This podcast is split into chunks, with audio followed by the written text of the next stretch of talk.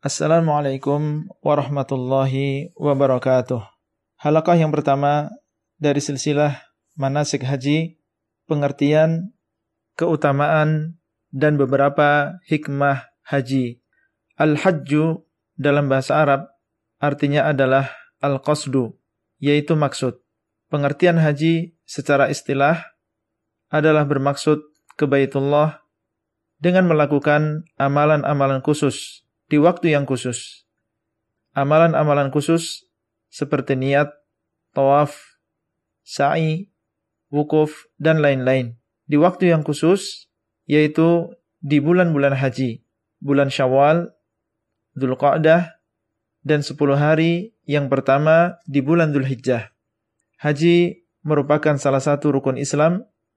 Rasulullah Shallallahu Alaihi Wasallam bersabda di dalam sebuah hadis yang diriwayatkan oleh Al-Imam Al-Bukhari dan juga Muslim, Buni al-Islamu ala khamsin syahadati alla ilaha illallah wa anna Muhammadan Rasulullah wa iqamis salati wa ita'iz zakati wal haji wa sawmi Ramadan. Islam dibangun di atas lima perkara. Syahadat bahwasanya tidak ada sesembahan yang berat disembah kecuali Allah dan bahwasanya Muhammad adalah Rasulullah mendirikan salat, membayar zakat, melakukan ibadah haji dan berpuasa di bulan Ramadan. Dan haji yang mabrur adalah termasuk sebaik-baik amalan. Di dalam sebuah hadis yang diriwayatkan oleh Al-Imam Al-Bukhari dan juga Muslim dari Abu Hurairah radhiyallahu anhu beliau mengatakan Rasulullah Shallallahu Alaihi Wasallam ditanya, amalan apakah yang paling afdal? Beliau menjawab, beriman kepada Allah dan Rasulnya. Kemudian ditanya kembali, kemudian apa? Beliau menjawab, kemudian berjihad di jalan Allah. Kemudian beliau ditanya, kemudian apa? Beliau mengatakan, kemudian haji yang mabrur. Allah menjadikan di dalam haji hikmah-hikmah yang banyak.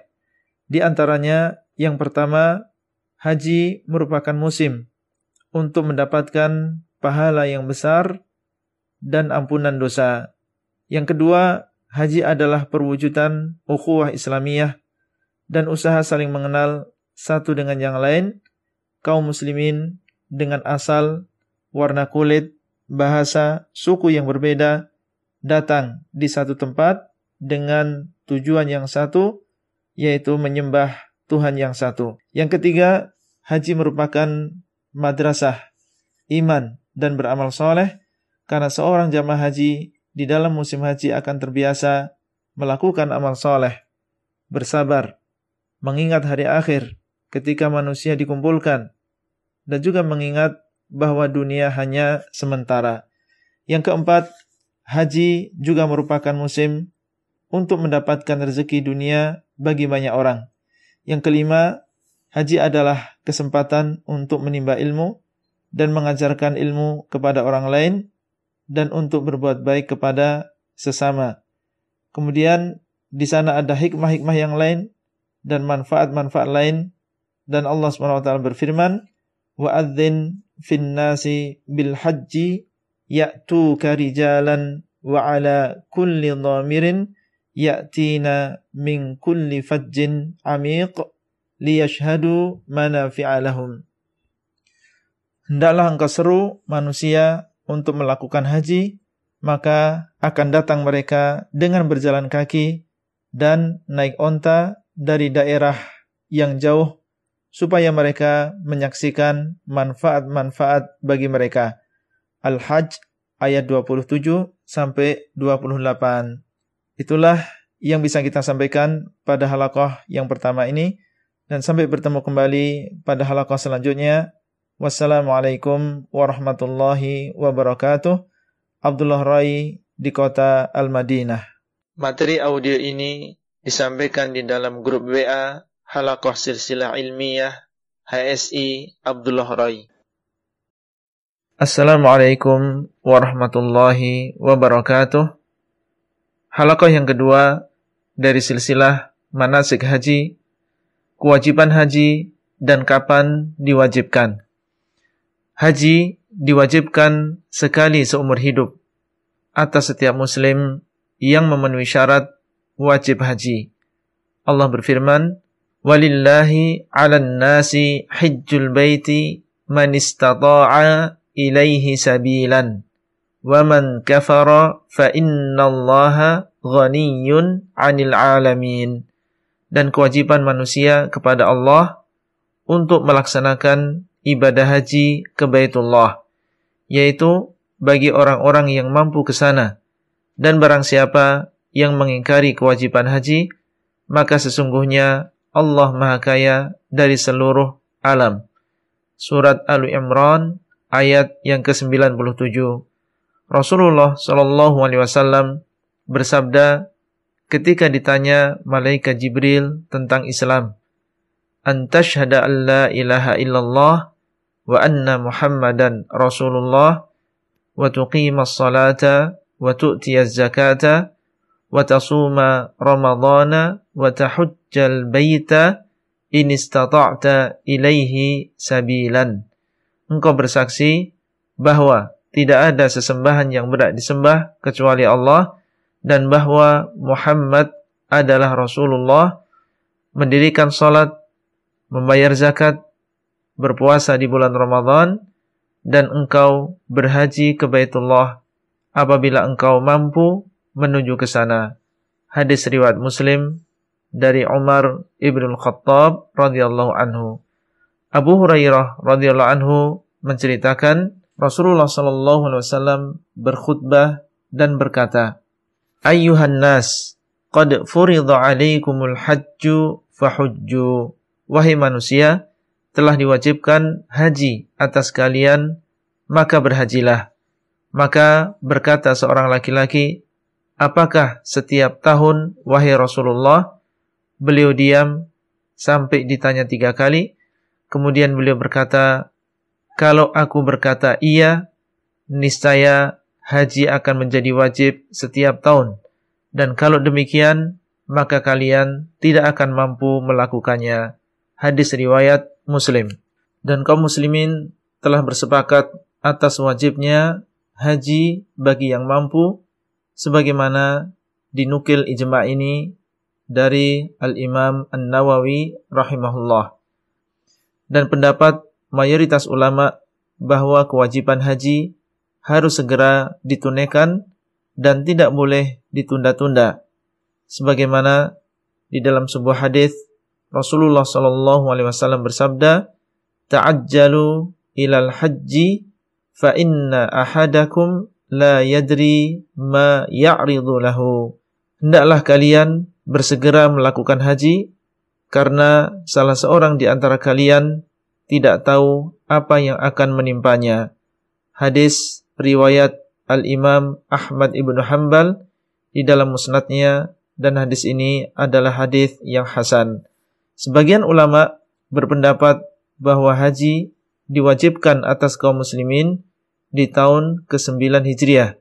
Di antara alasannya, karena ayat tentang kewajiban haji ada di dalam surat Ali Imran dan awal surat Ali Imran diturunkan pada tahun datangnya para utusan kabilah-kabilah kepada Nabi Shallallahu Alaihi Wasallam, yaitu pada tahun ke-9 Hijriah.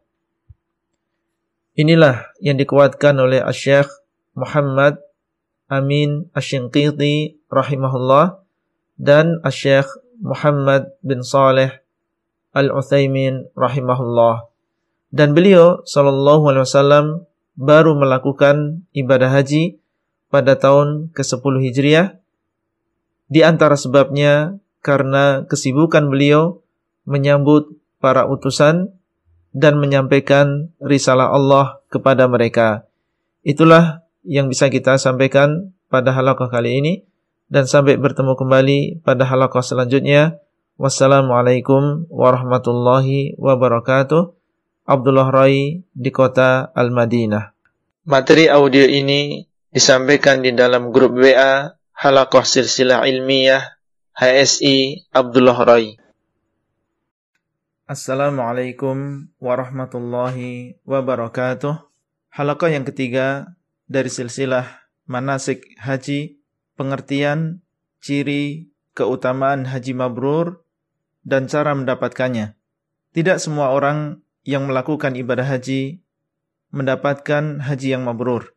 Haji yang mabrur adalah haji yang seseorang mendapatkan pahala yang besar di dalamnya. Dan ciri haji yang mabrur, haji tersebut membawa perubahan pada dirinya kepada yang lebih baik.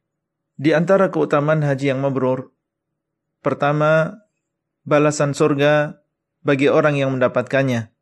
Rasulullah sallallahu alaihi wasallam bersabda, "Wal hajjul mabruru laisa lahu jazaa'un illal jannah." Dan haji yang mabrur tidak ada balasan baginya kecuali sorga. Hadis riwayat Al-Bukhari dan Muslim. Yang kedua, diampuni dosa-dosanya. Di dalam sebuah hadis Rasulullah sallallahu alaihi wasallam mengatakan, "Man hajja lillahi falam yarfuth walam yafsuq raja'a kayaumin waladathu ummuh." Barang siapa yang berhaji karena Allah kemudian dia tidak melakukan rafath dan tidak melakukan kefasikan, maka dia akan kembali seperti ketika dilahirkan oleh ibunya. Hadis riwayat Al-Bukhari dan Muslim. Yang ketiga, haji yang mabrur adalah termasuk amalan yang paling afdal. Rasulullah Shallallahu alaihi wasallam pernah ditanya tentang amalan apa yang paling afdal. Beliau berkata, beriman kepada Allah dan Rasulnya. Beliau ditanya, kemudian apa? Beliau menjawab, jihad di jalan Allah. Beliau ditanya kembali, kemudian apa? Beliau menjawab, haji yang mabrur. Hadis riwayat Al-Bukhari dan Muslim. Cara untuk mendapatkan haji yang mabrur. Di antaranya, yang pertama, ikhlas.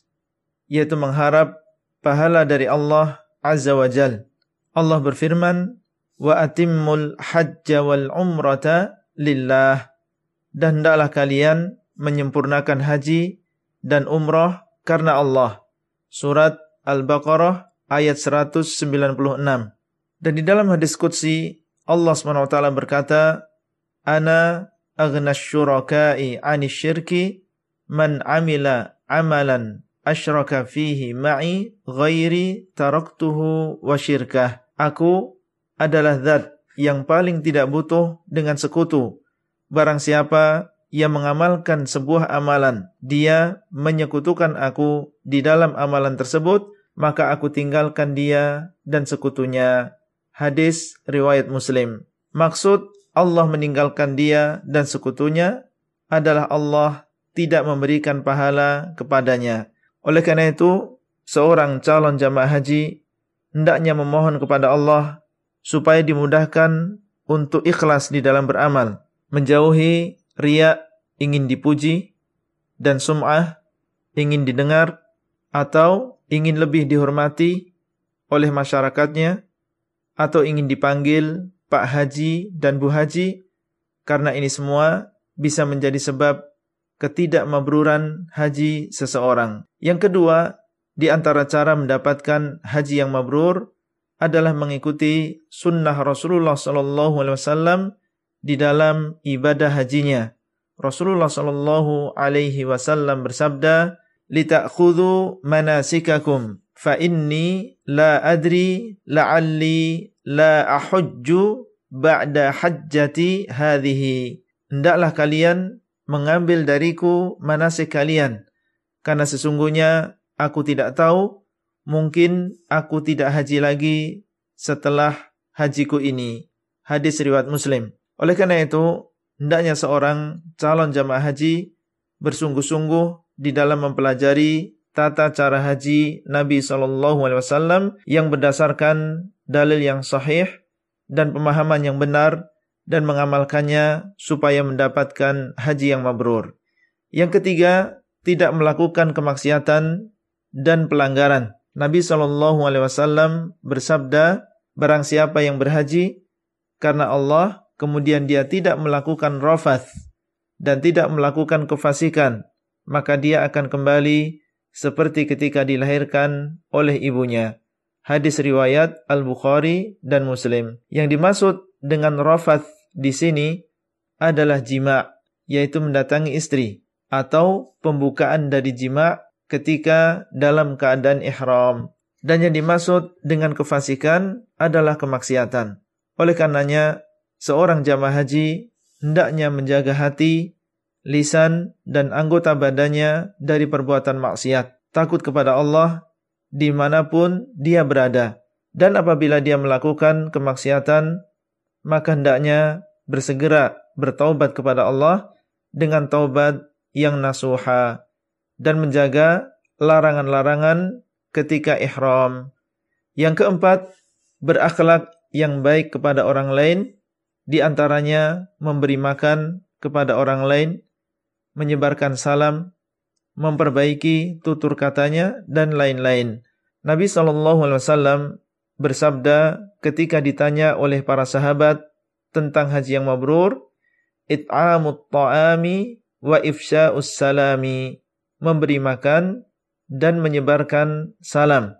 Di dalam riwayat yang lain, beliau mengatakan, it'amut ta'ami wa tibul kalami, memberi makan dan ucapan yang baik. Hadis riwayat Ahmad di dalam musnadnya dan Al-Hakim di dalam Al-Mustadrak dan dihasankan oleh Syekh Al-Albani rahimahullah. Yang kelima, menggunakan harta yang halal.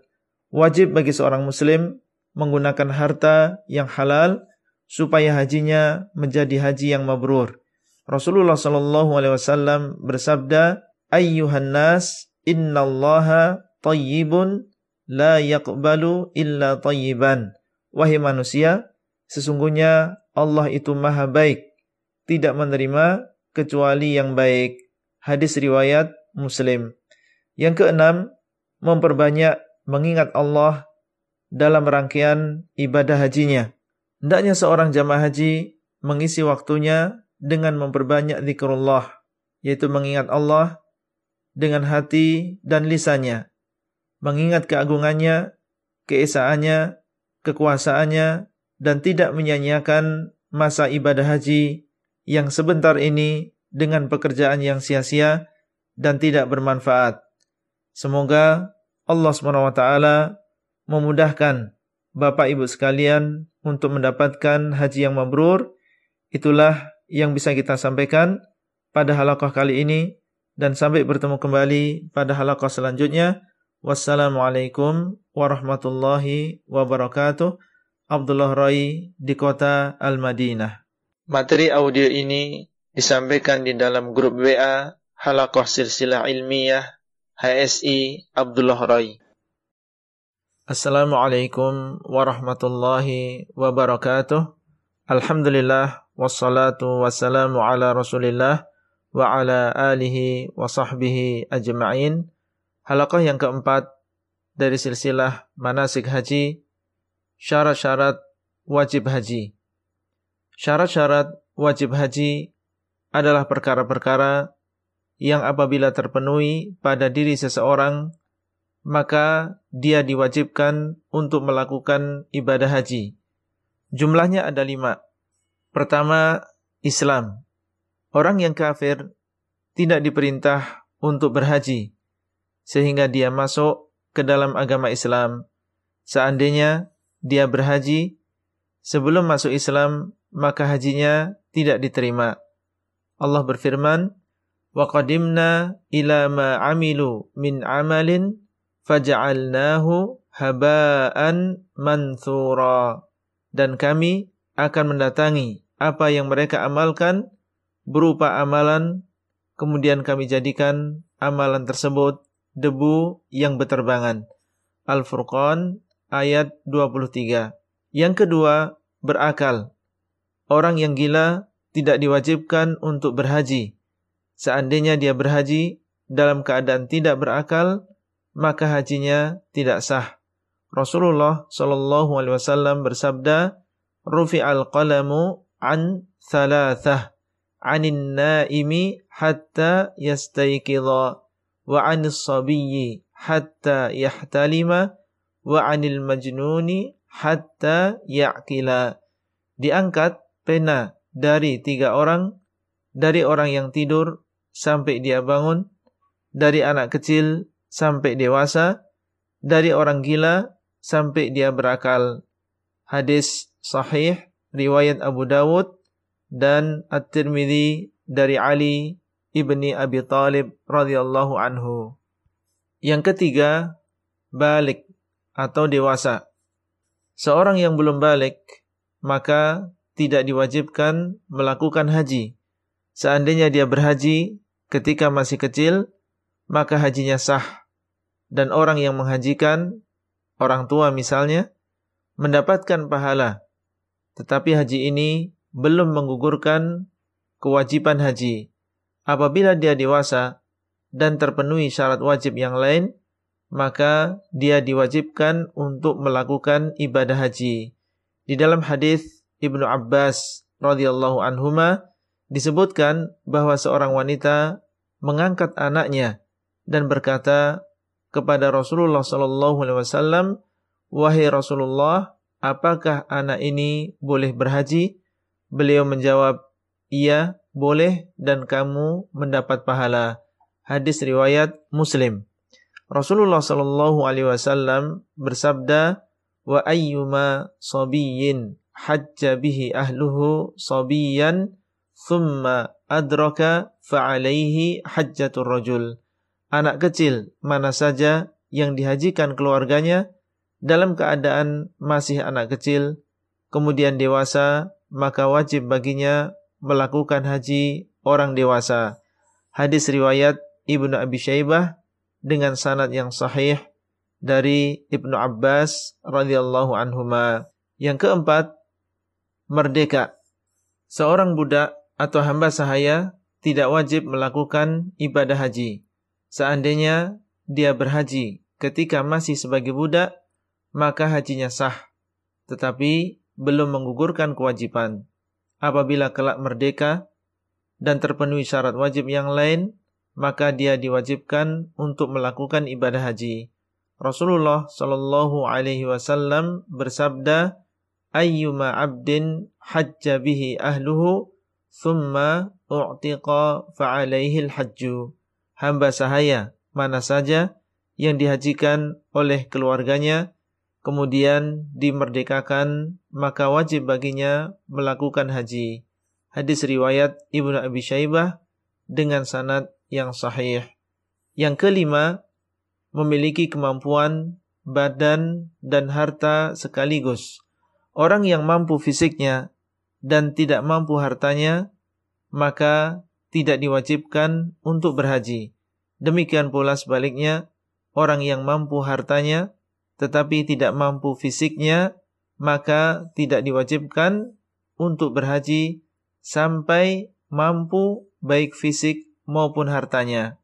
Allah berfirman, "Walillahi 'alan nasi hajjul baiti man istata'a ilaihi sabila."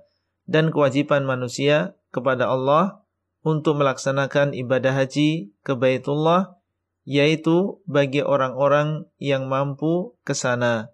Surat Ali Imran ayat yang ke-97. Apabila seseorang mampu hartanya tetapi tidak mampu fisiknya secara terus-menerus, misal karena sudah tua renta atau sakit yang tidak diharapkan kesembuhannya menurut dokter yang terpercaya, maka dia mewakilkan hajinya kepada orang lain. Dari Abu Razin Al-Uqaili radhiyallahu anhu, beliau datang kepada Nabi sallallahu alaihi wasallam seraya berkata, "Ya Rasulullah, Sesungguhnya bapakku sudah tua, tidak bisa haji, tidak bisa umrah, dan tidak bisa bepergian. Maka Nabi Shallallahu Alaihi Wasallam bersabda, Hujja an abika wa'tamir. Berhajilah untuk bapakmu dan umrahlah untuk bapakmu. Hadis sahih riwayat Abu Dawud, At-Tirmidzi, An-Nasai dan Ibnu Majah. Apabila kelima syarat ini terpenuhi pada diri seseorang, maka dia diwajibkan untuk melakukan ibadah haji dan bersegera untuk melakukannya. Namun, apabila salah satu atau lebih dari syarat-syarat wajib haji di atas tidak ada pada diri seseorang, maka dia tidak diwajibkan untuk melakukan ibadah haji. Itulah yang bisa kita sampaikan pada halakoh kali ini dan sampai bertemu kembali pada halakoh selanjutnya. Wassalamualaikum warahmatullahi wabarakatuh. Abdullah Rai di kota Al-Madinah. Materi audio ini disampaikan di dalam grup WA Halakoh Silsilah Ilmiah HSI Abdullah Rai. Assalamualaikum warahmatullahi wabarakatuh. Alhamdulillah wassalatu wassalamu ala Rasulillah wa ala alihi wa sahbihi ajma'in. Halakoh yang kelima dari silsilah manasik haji mahram wanita ketika haji. Setelah mengetahui tentang lima syarat-syarat wajib haji, perlu diketahui bahwa sebagian ulama mengatakan termasuk kemampuan bagi seorang wanita muslimah adalah apabila dia memiliki mahram. Artinya, apabila dia memiliki mahram, maka dia dianggap mampu dan bila tidak punya mahram, maka dianggap tidak mampu dan tidak diwajibkan melakukan ibadah haji dan tidak berdosa bila tidak melakukan ibadah haji. Seandainya dia memaksakan dirinya haji tanpa mahram, maka hajinya sah bila memenuhi rukun-rukun haji, tetapi dia berdosa karena menyelisihi syariat. Di antara yang berpendapat demikian adalah Al-Imam Abu Hanifah dan Al-Imam Ahmad Ibn Hanbal semoga Allah merahmati keduanya. Hal ini berdasarkan sabda Nabi sallallahu alaihi wasallam, "La tusafiru al-mar'atu illa ma'adhi mahram, wa la yadkhulu 'alaiha rajulun illa wa ma'aha mahramun." Seorang wanita tidak boleh safar kecuali bersama mahram dan tidak boleh seorang laki-laki masuk kepadanya kecuali wanita tersebut bersama mahram. Maka berkatalah seorang laki-laki, "Wahai Rasulullah, sesungguhnya aku ingin keluar bersama pasukan ini dan itu, sedangkan istriku ingin melakukan haji." Maka beliau sallallahu alaihi wasallam bersabda, "Keluarlah bersama istrimu." hadis riwayat Al-Bukhari dan Muslim. Di dalam hadis ini beliau sallallahu alaihi wasallam menyuruh suami wanita tersebut untuk meninggalkan jihad dan menyuruh dia menemani istrinya dalam rangka melakukan ibadah haji. Ini menunjukkan bahwa wanita diharuskan untuk memiliki mahram di dalam bepergian, baik bepergian untuk urusan dunia maupun untuk urusan ibadah seperti dalam rangka menunaikan ibadah haji, umrah dan lain-lain. Dan pendapat inilah yang dikuatkan oleh sebagian besar guru kami dan juga para ulama di Saudi Arabia wallahu taala a'lam. Adapun Al-Imamu Malik bin Anas dan Al-Imam Asy-Syafi'i Semoga Allah merahmati keduanya. Beliau berdua tidak mensyaratkan memiliki mahram.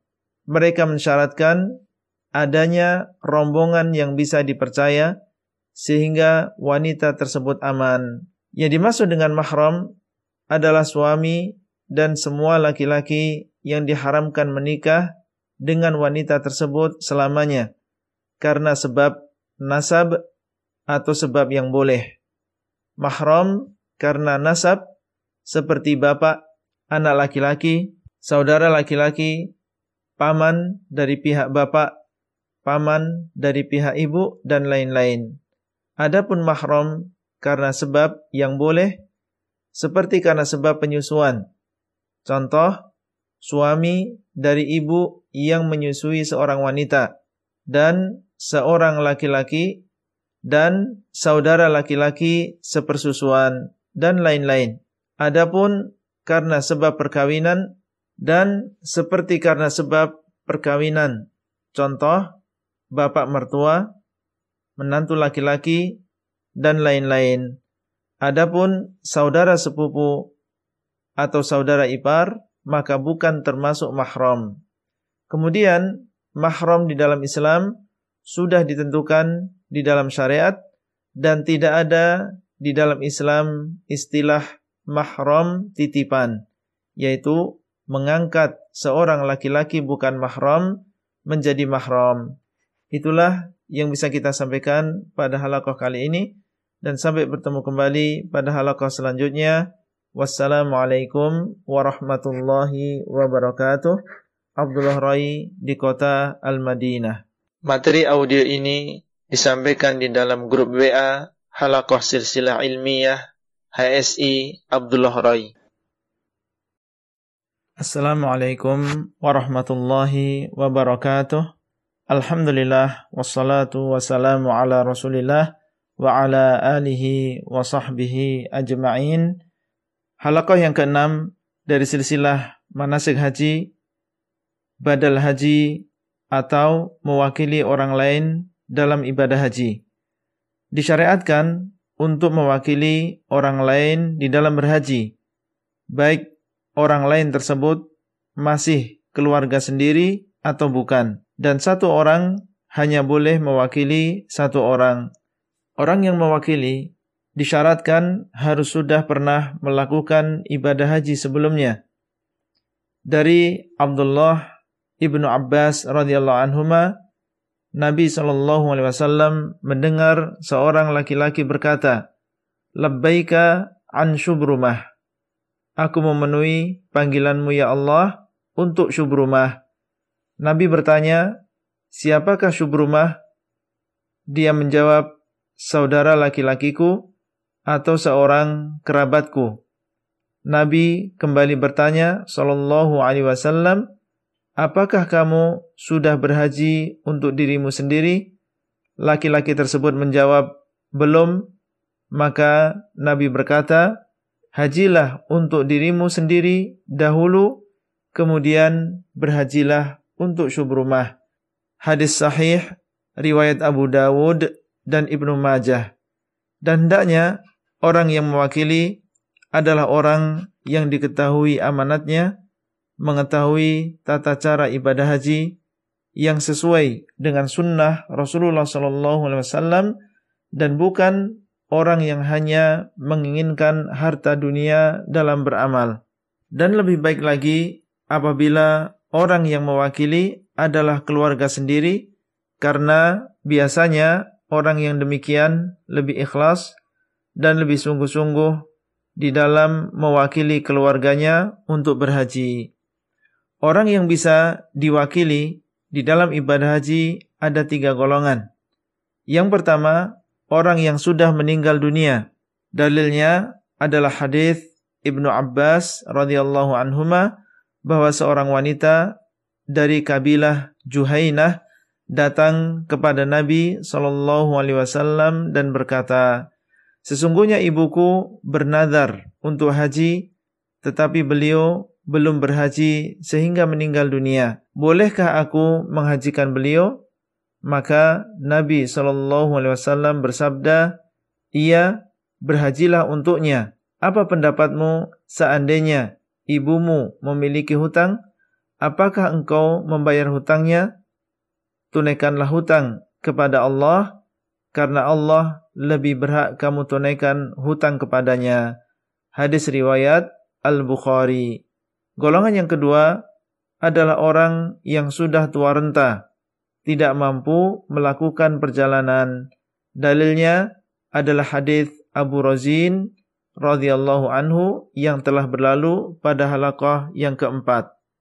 Golongan yang ketiga adalah orang yang sakit dan tidak diharapkan kesembuhannya menurut dokter yang terpercaya. Hal ini dikiaskan kepada orang tua renta yang tidak bisa melakukan bepergian dan boleh seorang laki-laki mewakili seorang laki-laki sebagaimana dalam hadis Abu Razin yang telah berlalu dan seorang wanita boleh mewakili wanita yang lain sebagaimana dalam kisah wanita dari Juhainah dalam hadis Ibnu Abbas yang telah berlalu.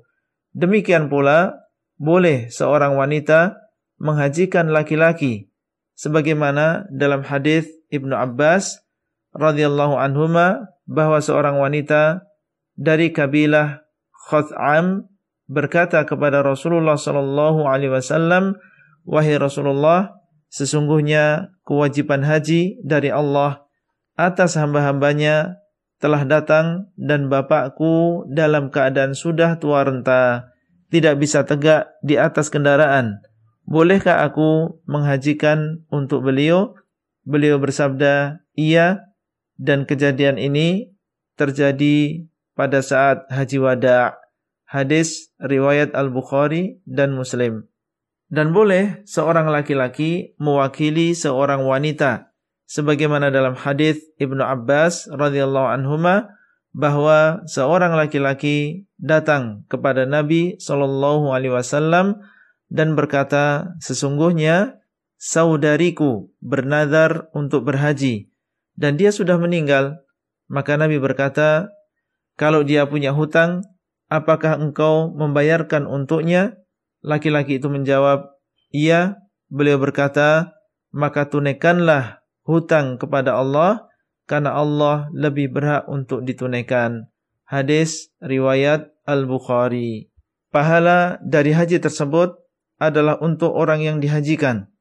Adapun orang yang mewakili, maka dia mendapatkan pahala berbuat baik kepada orang lain dan dia bisa mendapatkan manfaat-manfaat ketika berhaji seperti berdoa di Arafah, berdoa ketika di atas sofa dan marwah, saat sa'i, dan lain-lain.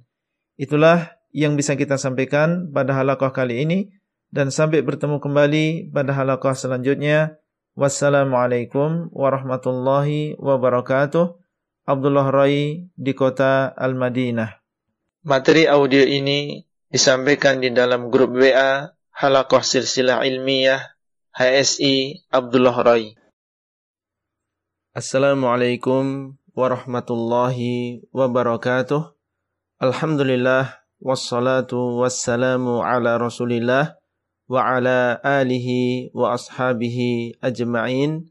Halakah yang ketujuh dari silsilah manasik haji, pembagian amalan-amalan haji setelah mengumpulkan dalil, para ulama menyimpulkan bahwa amalan-amalan haji yang cukup banyak dilihat dari tingkat pentingnya bisa dibagi menjadi tiga. Mulai dari yang paling penting, rukun-rukun haji, kemudian kewajiban-kewajiban haji, kemudian mustahabbat atau sunnah-sunnah haji. Rukun-rukun haji ialah amalan-amalan yang wajib dilakukan oleh jamaah haji dan tidak bisa diganti dengan sesuatu apa pun. Tidak bisa diganti dengan uang berapapun dan tidak bisa diganti dengan menyembelih hewan sebanyak apa pun. Apabila tidak dilakukan, maka tidak sah hajinya. Jumlahnya ada empat. Yang pertama, niat yang kedua, wukuf di Arafah. Yang ketiga, tawaf ifadah. Yang keempat, sa'i haji. Kewajiban-kewajiban haji ialah amalan-amalan haji yang wajib dilakukan oleh jamaah haji dan bila tidak dilaksanakan, baik sengaja atau tidak sengaja, maka ditebus dengan dam. Dam secara bahasa adalah darah dan yang dimaksud adalah menyembelih seekor kambing yang memenuhi syarat seperti kambing korban dan dibagikan kepada orang-orang yang fakir yang tinggal di tanah haram Mekah. Berkata Abdullah ibnu Abbas radhiyallahu anhuma, "Man nasiya min nusukihi syai'an aw tarakahu falyuhriq daman." Dan barang siapa yang lupa sesuatu dari kewajibannya atau meninggalkannya, maka hendaklah dia menumpahkan darah. Diriwayatkan oleh Imam Malik di dalam Al-Muwatta dengan isnad yang sahih. Lupa melakukan kewajiban artinya tidak sengaja. Meninggalkan kewajiban artinya sengaja meninggalkan. Dan jumlah kewajiban-kewajiban haji ada tujuh. Yang pertama, ihram dari miqat. Yang kedua, mencukur habis atau memendekkan rambut. Yang ketiga, wukuf di Arafah sampai tenggelam matahari bagi siapa yang wukuf dari siang hari. Yang keempat, bermalam di Musdalifah. Yang kelima, melempar jamrah al-aqabah pada hari An-Nahr yaitu tanggal 10 Zulhijjah baik dilakukan sebelum zawal atau tergelincirnya matahari ataupun sesudahnya serta melempar tiga jamrah sughra, wusta dan kubro atau akobah pada hari-hari tasyrik setelah tergelincirnya matahari. Yang keenam, bermalam di Mina pada malam-malam hari tasyrik tiga malam bagi orang yang mutaakhirin dan dua malam bagi orang yang mutaajilin. Yang ketujuh, tawaf wada. Kemudian mustahabbat haji atau sunnah-sunnah haji yaitu amalan-amalan yang dianjurkan untuk dilakukan oleh seorang jamaah haji supaya mendapatkan pahala yang besar dan orang yang meninggalkannya tidak berdosa dan tidak terkena dam. Sunnah-sunnah haji banyak di antaranya mencium hajar aswad, mengusap rukun yamani, tinggal di Mina pada hari tarwiyah dan malam tanggal Arafah dan lain-lain. Masing-masing dari amalan-amalan di atas insyaallah akan kita jelaskan pada halakoh-halakoh selanjutnya Itulah yang bisa kita sampaikan pada halakoh kali ini dan sampai bertemu kembali pada halakoh selanjutnya. Wassalamualaikum warahmatullahi wabarakatuh. Abdullah Rai di kota Al-Madinah. Materi audio ini disampaikan di dalam grup WA Halakoh Silsilah Ilmiah HSI Abdullah Rai. Assalamualaikum warahmatullahi wabarakatuh. Alhamdulillah wassalatu wassalamu ala Rasulillah wa ala alihi wa sahbihi ajma'in. Halaqah yang kedelapan dari silsilah manasik haji. Rukun haji bagian yang pertama niat atau ihram dan wukuf di Arafah. Rukun haji yang pertama adalah niat haji atau ihram haji, yaitu bermaksudnya hati untuk masuk ke dalam ibadah haji. Dinamakan ihram karena apabila sudah niat, maka diharamkan apa yang sebelumnya dihalalkan. Seperti memotong kuku, memotong rambut, memakai minyak wangi, dan lain-lain. Dalil bahwa niat haji adalah rukun adalah sabda Rasulullah sallallahu alaihi wasallam innamal a'malu binniyat Sesungguhnya amalan-amalan adalah dengan niat. Hadis riwayat Al-Bukhari dan Muslim. Dan niat di dalam ibadah haji sebagaimana di dalam ibadah-ibadah yang lain dilakukan dengan hati, bukan dengan lisan. Adapun ucapan labbaik Allahumma hajjan maka ini dinamakan dengan talbiyah dan hukumnya sunnah apabila seseorang niat di dalam hati dan tidak mengucapkan talbiyah, maka sah hajinya. Dan orang yang melakukan amalan-amalan haji seperti tawaf, sa'i, dan lain-lain, kemudian tidak ada niat di dalam hatinya untuk melakukan ibadah haji, maka hajinya tidak sah. Rukun haji yang kedua adalah wukuf atau tinggal di Arafah dan Arafah adalah tempat yang memiliki batas-batas tertentu dan wukuf di Arafah adalah rukun yang paling besar di dalam ibadah haji. Apabila sampai tidak wukuf di Arafah, maka tidak sah hajinya. Dalil tentang disyariatkannya wukuf di Arafah di dalam Al-Quran adalah firman Allah, فَإِذَا أَفَضْتُمْ مِنْ عَرَفَاتٍ Maka apabila kalian bertolak dari Arafah. Surat Al-Baqarah ayat 198. Firman Allah yang artinya bertolak dari Arafah menunjukkan bahwa mereka berada di Arafah sebelumnya yaitu untuk melakukan wukuf. Dan di dalam sebuah hadis Rasulullah sallallahu alaihi wasallam bersabda, "Al-hajju Arafah." Haji adalah wukuf di Arafah. Hadis sahih diriwayatkan oleh Al-Imam Abu Dawud, At-Tirmidzi, An-Nasa'i dan Ibnu Majah. Berkata Ibnul Munzir di dalam kitabnya Al-Ijma' wa ajma'u ala anna al-wuqufa bi'arafah fardun la hajja liman fatahu al-wuqufu biha dan mereka bersepakat bahwa wukuf di Arafah adalah kewajiban tidak ada haji bagi orang yang ketinggalan wukuf di Arafah. Itulah yang bisa kita sampaikan pada halaqah kali ini dan sampai bertemu kembali pada halaqah selanjutnya. Wassalamualaikum warahmatullahi wabarakatuh. Abdullah Rai di kota Al-Madinah. Materi audio ini disampaikan di dalam grup WA Halaqah Silsilah Ilmiah HSI Abdullah Rai. Assalamualaikum warahmatullahi wabarakatuh. Alhamdulillah wassalatu wassalamu ala Rasulillah wa ala alihi wa sahbihi ajma'in. Halaqah yang kesembilan dari silsilah manasik haji, rukun haji bagian yang kedua, tawaf ifadah dan sa'i. Rukun haji yang ketiga adalah tawaf ifadah atau tawaf ziarah atau tawaf haji.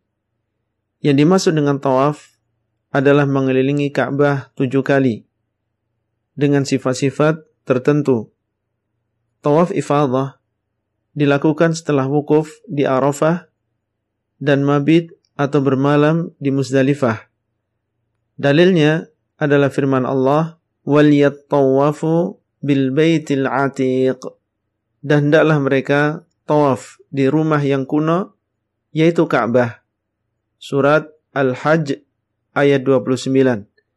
Di dalam hadis Aisyah radhiyallahu anha menceritakan kami haji bersama Nabi sallallahu alaihi wasallam dan kami telah melakukan tawaf ifadah pada hari korban yaitu tanggal 10 Dzulhijjah. Maka Sofiyah salah seorang istri Nabi haid dan beliau sallallahu alaihi wasallam menginginkan seperti yang diinginkan seorang suami kepada istrinya. Maka aku berkata, wahai Rasulullah, sesungguhnya dia yaitu Safiyah haid. Nabi sallallahu alaihi wasallam bersabda, apakah dia akan menghalangi kita? Maksudnya, apakah dia akan menunda kepulangan kita? karena harus menunggu Sofiyah suci dan melakukan tawaf ifadah, mereka berkata, Wahai Rasulullah, dia, yaitu Sofiyah, telah tawaf ifadah pada hari korban. Beliau berkata, Sallallahu Alaihi Wasallam, kalau demikian, keluarlah kalian. Maksudnya, keluarlah kalian meninggalkan kota Mekah menuju Madinah. Hadis riwayat Al-Bukhari dan Muslim. Berkata Ibnu Qudamah dan beliau adalah ulama di dalam madhab Hambali dan tawaf ifadah adalah rukun haji yang tidak sempurna haji kecuali dengannya. Kami tidak mengetahui perselisihan pendapat di dalamnya. Rukun haji yang keempat adalah sa'i haji. Sa'i adalah melakukan perjalanan antara Bukit Sofa dan Bukit Marwah sebanyak tujuh kali, dimulai dari Bukit Sofa dan diakhiri dengan Bukit Marwah. Dari Sofa ke Marwah dihitung sekali, dari Marwah ke sofa dihitung sekali. Allah SWT berfirman, Inna safa wal marwata min sya'airillah, faman hajjal baita aw i'tamara, fala junaha alaihi ayyat tawafa bihima. Sesungguhnya Safa dan Marwah adalah termasuk syiar-syiar Allah. Maka barang siapa yang berhaji ke Baitullah atau melakukan umrah, tidak berdosa baginya untuk melakukan sa'i di antara keduanya. Surat Al-Baqarah ayat 158. Rasulullah Shallallahu alaihi wasallam bersabda, "Is'au Innallaha kataba alaikumus sa'ya. Hendaklah kalian sa'i karena sesungguhnya Allah telah mewajibkan sa'i atas kalian. Hadis riwayat Ahmad dalam musnadnya dan disahihkan oleh Syekh Al-Albani rahimahullah. Berkata Ummul Mukminin Aisyah radhiyallahu anha, "Ma atammallahu hajjam ri'in wala umratahu ma lam yatuf baina safa wal marwah. Allah tidak akan menyempurnakan haji dan umrah seseorang yang tidak sa'i antara Safa dan Marwah. Athar ini diriwayatkan oleh Al-Imam Al-Bukhari dan Muslim. Mayoritas ulama di antaranya Imam Malik, Imam Syafi'i, dan Imam Ahmad, semoga Allah merahmati semuanya, berpendapat bahwa sa'i haji adalah rukun di antara rukun-rukun haji. Itulah yang bisa kita sampaikan pada halakah kali ini dan sampai bertemu kembali pada halakah selanjutnya. Wassalamualaikum warahmatullahi wabarakatuh. Abdullah Rai di kota Al-Madinah. Materi audio ini disampaikan di dalam grup WA Halakoh Silsilah Ilmiah HSI Abdullah Rai. Assalamualaikum warahmatullahi wabarakatuh. Alhamdulillah wassalatu wassalamu ala Rasulillah wa ala alihi wa sahbihi ajma'in. Halaqah yang ke-10 dari silsilah manasik haji. Kewajiban haji bagian yang pertama ihram dari miqat dan al-halq serta memendekkan rambut ketika akan halal dari ibadah haji dan umrah. Kewajiban haji yang pertama adalah niat dari miqat. Yang dimaksud dengan miqat adalah tempat start memulai ihram. Seseorang yang ingin haji dan umrah tidak boleh melewati miqat tersebut kecuali sudah niat di dalam hatinya. Dalilnya adalah sabda Nabi Shallallahu Alaihi Wasallam ketika menyebutkan miqat-miqat hunna lahunna walikulli atin ata alaihinna min ghairihim mimman aradal hajja wal umrah. Miqat-miqat tersebut adalah untuk penduduknya dan untuk setiap orang selain penduduknya yang melewati dari orang-orang yang ingin haji dan umrah. Hadis riwayat Al-Bukhari dan Muslim. Kewajiban yang kedua, al-halq yang artinya menggundul dengan pisau atau at-taqsiru yang artinya memendekkan rambut. Ketika akan halal dari ibadah haji dan umrah.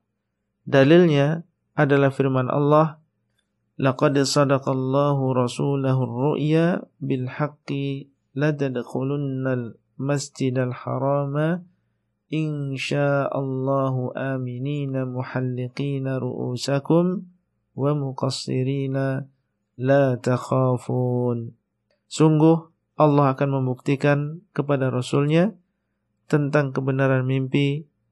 Sungguh kalian akan memasuki Masjidil Haram jika Allah menghendaki dalam keadaan aman dengan menggundul rambut kalian dan memendekkannya sedang kalian tidak merasa takut. Surat Al-Fatih ayat yang ke-27. Nabi SAW bersabda, Ya Allah, ampunilah orang-orang yang menggundul. Maka mereka berkata, "Wahai Rasulullah," dan orang-orang yang memendekkan rambutnya. Nabi Wasallam bersabda, "Ya Allah, ampunilah orang-orang yang menggundul." Mereka kembali berkata, "Wahai Rasulullah," dan orang-orang yang memendekkan rambutnya. Nabi Wasallam bersabda, "Ya Allah, ampunilah orang-orang yang menggundul." Maka kembali mereka berkata, "Wahai Rasulullah," dan orang-orang yang memendekkan rambutnya. Kemudian akhirnya Nabi Shallallahu Alaihi Wasallam bersabda, dan orang-orang yang memendekkan rambutnya. Hadis riwayat Al Bukhari dan Muslim dari Abu Hurairah radhiyallahu anhu. Ayat dan hadis di atas menunjukkan tentang disyariatkannya menggundul dan memendekkan rambut ketika akan halal dari ibadah haji dan umrah. Itulah yang bisa kita sampaikan pada halaqah kali ini dan sampai bertemu kembali pada halaqah selanjutnya. Wassalamualaikum warahmatullahi wabarakatuh. Abdullah Rai di kota Al-Madinah. Materi audio ini disampaikan di dalam grup WA Halaqah Silsilah Ilmiah HSI Abdullah Rai. Assalamualaikum warahmatullahi wabarakatuh. Alhamdulillah wassalatu wassalamu ala Rasulillah wa ala alihi wa sahbihi ajma'in.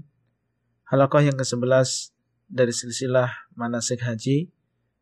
Kewajiban haji bagian yang kedua.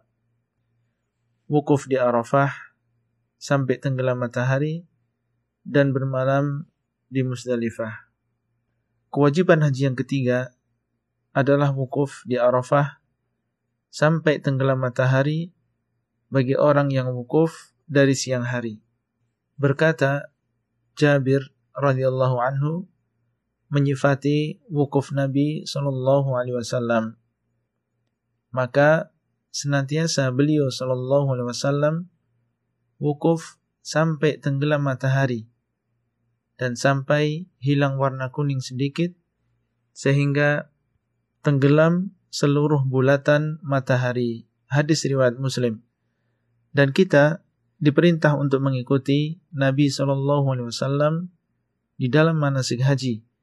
Rasulullah Shallallahu Alaihi Wasallam bersabda, "Hendaklah kalian mengambil dariku manasik kalian, karena sesungguhnya aku tidak tahu mungkin aku tidak haji lagi setelah tahun ini. Hadis riwayat Muslim. Seandainya meninggalkan Arafah sebelum maghrib diperbolehkan, niscaya beliau Shallallahu Alaihi Wasallam sudah memberikan keringanan untuk orang-orang yang lemah, sebagaimana beliau Shallallahu Alaihi Wasallam memberi keringanan bagi mereka ketika meninggalkan Musdalifah menuju Mina pada akhir malam ketika beliau Shallallahu Alaihi Wasallam tidak memberikan keringanan, menunjukkan bahwa wukuf di Arafah sampai tenggelam matahari adalah sebuah kewajiban. Dan pendapat bahwa wukuf di Arafah sampai tenggelam matahari merupakan kewajiban haji dan orang yang tidak wukuf di Arafah sampai tenggelam matahari diharuskan membayar dam adalah pendapat Al-Imam Abu Hanifah dan Al-Imam Ahmad semoga Allah merahmati keduanya. Adapun Imam Syafi'i maka beliau berpendapat bahwa orang yang tidak wukuf di Arafah sampai tenggelam matahari dan meninggalkan Arafah sebelum tenggelam matahari maka dia tidak terkena dam. Kewajiban yang keempat adalah bermalam di Muzdalifah berdasarkan firman Allah فَإِذَا أَفَضْتُمْ مِنْ عَرَفَاتٍ فَاذْكُرُوا اللَّهَ عِنْدَ الْمَشْعَرِ الْحَرَامِ Maka apabila kalian berjalan dari Arafah, maka hendaklah kalian mengingat Allah di Al-Mash'aril Haram. Surat Al-Baqarah ayat 198. Yang dimaksud dengan Al-Mash'aril Haram adalah Musdalifah. Dan dahulu Nabi SAW bermalam di Musdalifah sampai waktu pagi dan beliau memberikan keringanan bagi orang-orang yang lemah, para wanita dan anak-anak untuk meninggalkan Musdalifah menuju Mina di akhir malam. Hadis riwayat Al-Bukhari dan Muslim. Keringanan bagi golongan-golongan ini menunjukkan bahwa bermalam di Musdalifah hukumnya wajib. Karena kalau bukan kewajiban, niscaya tidak membutuhkan keringanan. Dan ini adalah pendapat kebanyakan ulama, di antaranya adalah Al-Imam Asy-Syafi'i rahimahullah. Menurut pendapat Al-Imam Asy-Syafi'i dan Al-Imam Ahmad Ibnu Hanbal, semoga Allah merahmati keduanya, orang yang datang sebelum pertengahan malam diwajibkan bermalam di Musdalifah sampai pertengahan malam. Dan orang yang datang setelah pertengahan malam, maka seandainya dia berdiam sesaat di Musdalifah, maka itu sudah mencukupi.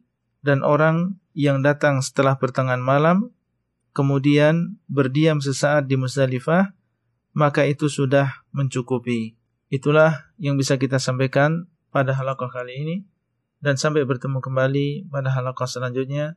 Wassalamualaikum warahmatullahi wabarakatuh. Abdullah Rai di kota Al-Madinah. Materi audio ini disampaikan di dalam grup WA Halaqah Silsilah Ilmiah HSI Abdullah Rai.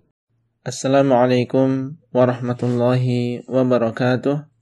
Alhamdulillah wassalatu wassalamu ala Rasulillah wa ala alihi wa sahbihi ajma'in.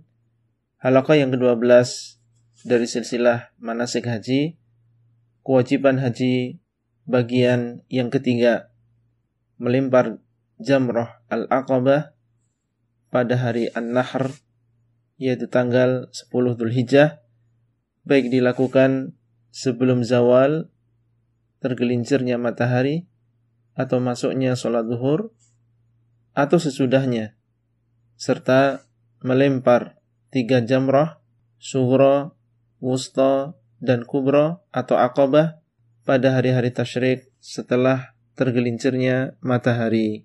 Dalil atas wajibnya melempar jamrah adalah hadis Asim ibnu Adi radhiyallahu anhu bahwa Rasulullah wasallam memberikan keringanan bagi para penggembala dalam bermalam. Mereka melempar pada hari raya dan dua hari setelahnya yaitu tanggal 11 dan 12 mereka kumpulkan pada salah satu di antara keduanya. Hadis riwayat An-Nasai dengan sanad yang sahih. Yang dimaksud dengan penggembala adalah orang-orang yang menggembala hewan-hewan yang akan dipotong di musim haji. Dan yang dimaksud dengan bermalam di sini adalah bermalam di Mina.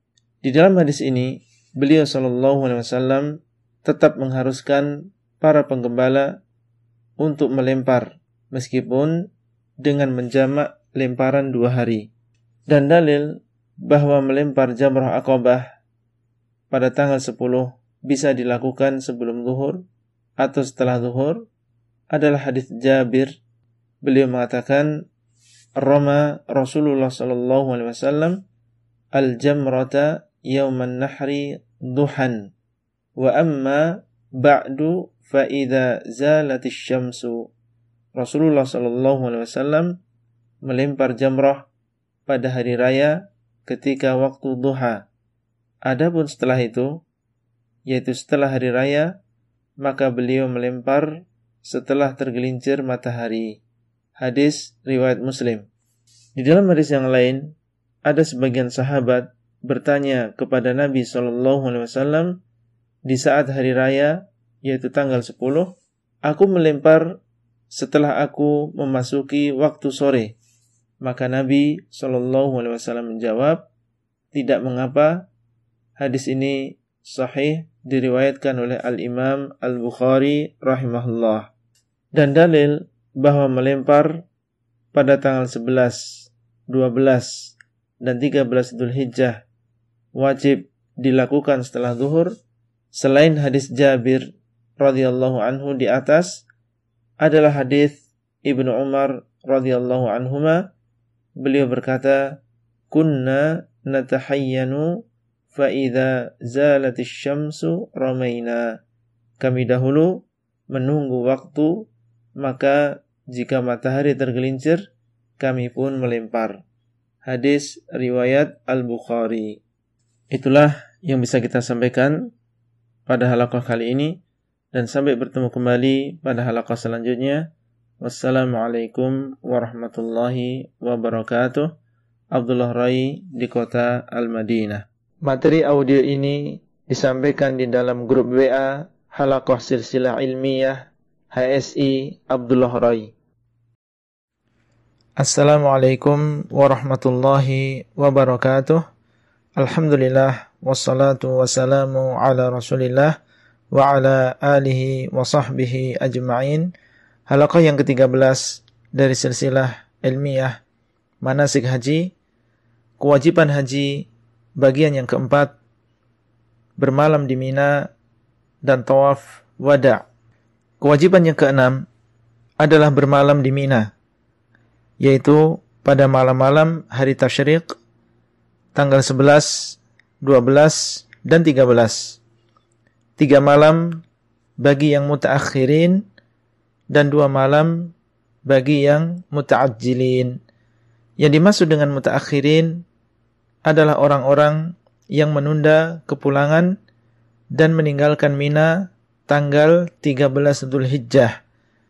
Setelah melempar jamrah sughra, wusta, dan akobah pada waktunya.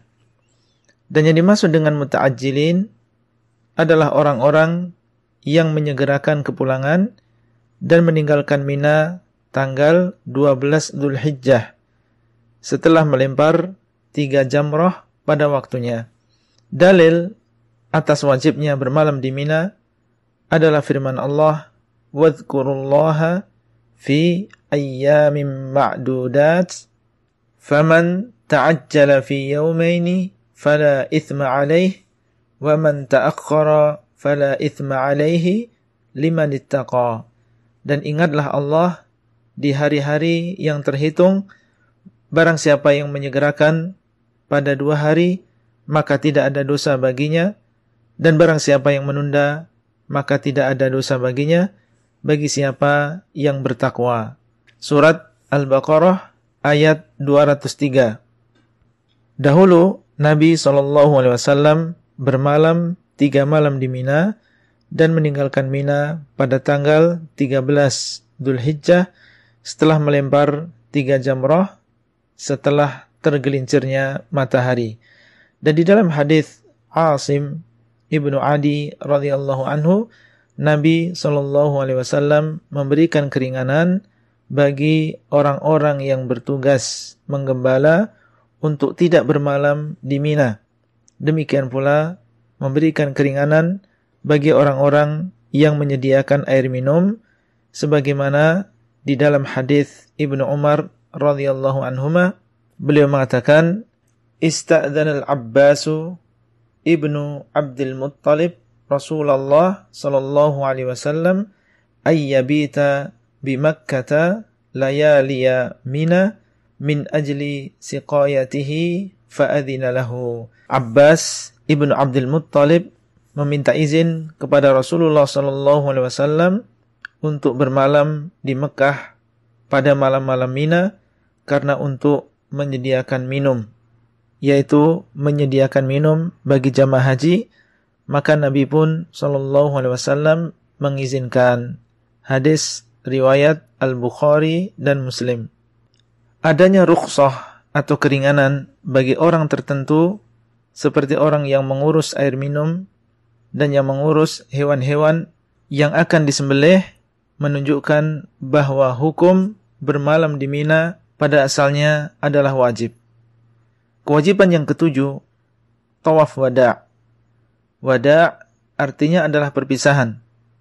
Tawaf wada adalah tawaf yang dilakukan oleh jamaah haji menjelang safar untuk pulang dan akan berpisah dengan Baitullah.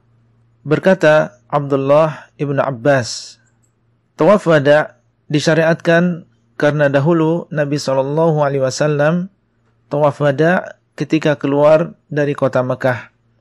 Dan berkata Abdullah ibnu Abbas, Umiran nas ayyakuna akhiru ahdihim bil baiti illa annahu khuffifa anil haid.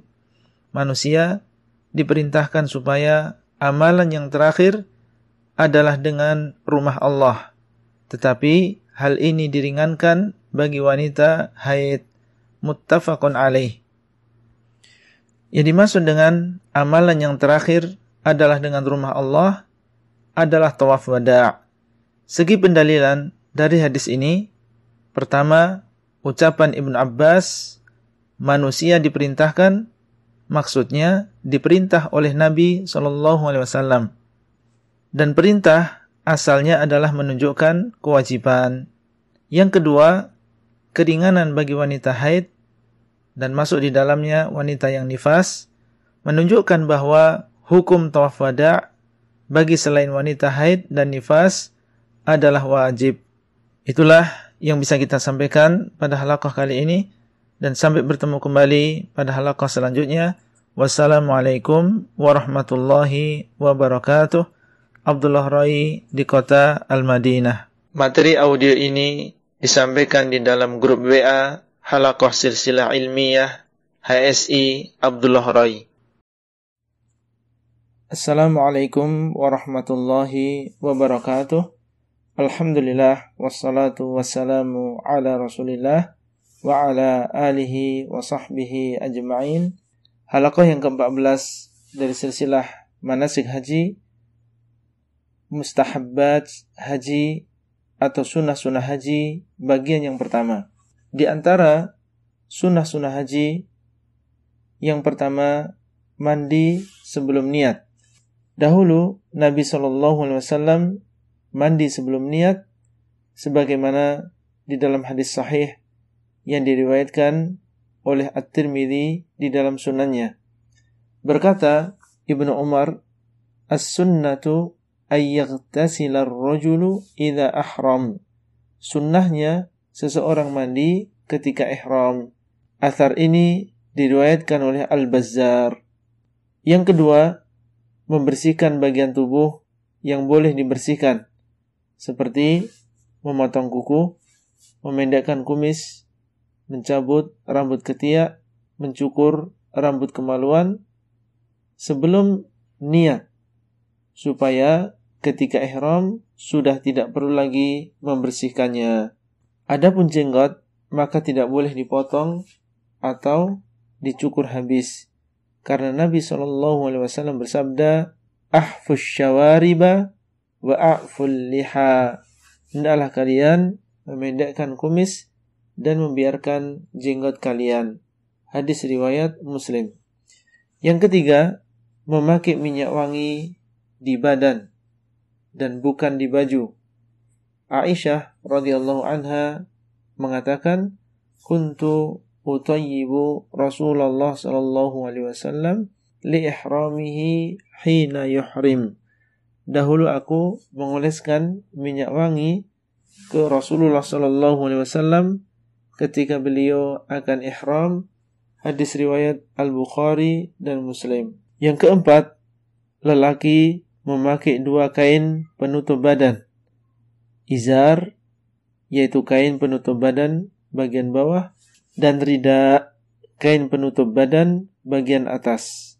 Dan disunahkan keduanya berwarna putih dan boleh memakai warna yang lain. Rasulullah Shallallahu Alaihi Wasallam bersabda, "Wal yuhrim ahadukum fi izarin waridain wa na'lain." hendaklah salah seorang kalian berihram dengan izar dan rida dan dua sandal. Hadis riwayat Ahmad disahihkan oleh Syekh Al-Albani rahimahullah. Adapun wanita maka memakai pakaian sesuai dengan syariat dan menutup aurat seperti ketika di luar ihram tetapi tidak boleh bagi seorang wanita yang ihram memakai kaos tangan dan niqab. Niqab adalah cadar atau kain penutup muka. Rasulullah Shallallahu Alaihi Wasallam bersabda Al-muhrimatu la tantaqibu wa la talbasu al-quffazain. Seorang wanita yang ihram tidak boleh memakai niqab dan tidak boleh memakai dua kaos tangan. Hadis sahih riwayat Abu Dawud. Dan warna pakaian wanita yang sedang ihram adalah bebas. Yang penting sesuai dengan syariat dan tidak ada warna khusus seperti warna putih atau hijau atau hitam dan lain-lain. Itulah yang bisa kita sampaikan pada halaqah kali ini dan sampai bertemu kembali pada halaqah selanjutnya. Wassalamualaikum warahmatullahi wabarakatuh. Abdullah Rai di kota Al-Madinah. Materi audio ini disampaikan di dalam grup WA Halaqah Silsilah Ilmiah HSI Abdullah Rai. Assalamualaikum warahmatullahi wabarakatuh. Alhamdulillah wassalatu wassalamu ala Rasulillah wa ala alihi wa sahbihi ajma'in. Halaqah yang ke-15 dari silsilah manasik haji adalah tentang sunnah-sunnah haji bagian yang kedua. Di antara sunnah-sunnah haji adalah mengucapkan labbaik Allahumma labbaika bil hajj. Jabir ibnu Abdullah radhiyallahu anhu berkata, "Qadimna ma'a Rasulillah sallallahu alaihi wasallam wa nahnu naqulu labbaik Allahumma labbaika bil hajj." Kami datang bersama Rasulullah sallallahu alaihi wasallam dan kami berkata labbaik Allahumma labbaika bil hajj hadis riwayat Al-Bukhari. Ada di antara ulama yang mengatakan bahwa melafatkan niat tidak disyariatkan kecuali ketika haji dan umrah. Inilah yang difatwakan oleh Syekh bin Baz rahimahullah dan Syekh Abdul Muhsin Al-Abbad hafizahullah. Dan pendapat yang benar wallahu taala a'lam bahwa ucapan labbaik Allahumma labbaika bil hajj dinamakan dengan talbiyah dan tidak dinamakan dengan niat. Dan niat adalah apa yang ada di dalam hati seseorang. Dan di antara sunnah-sunnah haji adalah niat di atas kendaraan dan menghadap ke arah kiblat. Berkata Abdullah bin Umar, "Ahallan Nabi sallallahu alaihi wasallam hina stawat bihi rahilatuhu qa'imatan." Nabi sallallahu alaihi wasallam berihlal yaitu melakukan niat ketika beliau naik kendaraan dan kendaraan beliau dalam keadaan berdiri muttafaqun alaih dan Ibnu Umar Dahulu apabila salat zuhur di Dhul Hulaifah beliau meminta kendaraannya kemudian menaikinya dan apabila sudah di atasnya maka beliau menghadap kiblat dalam keadaan kendaraan tersebut berdiri kemudian mengucapkan talbiyah. Dan beliau mengabarkan bahwa dahulu Nabi wasallam melakukannya. Hadis riwayat Al-Bukhari. Dan di antara sunnah-sunnah haji adalah mengucapkan syarat.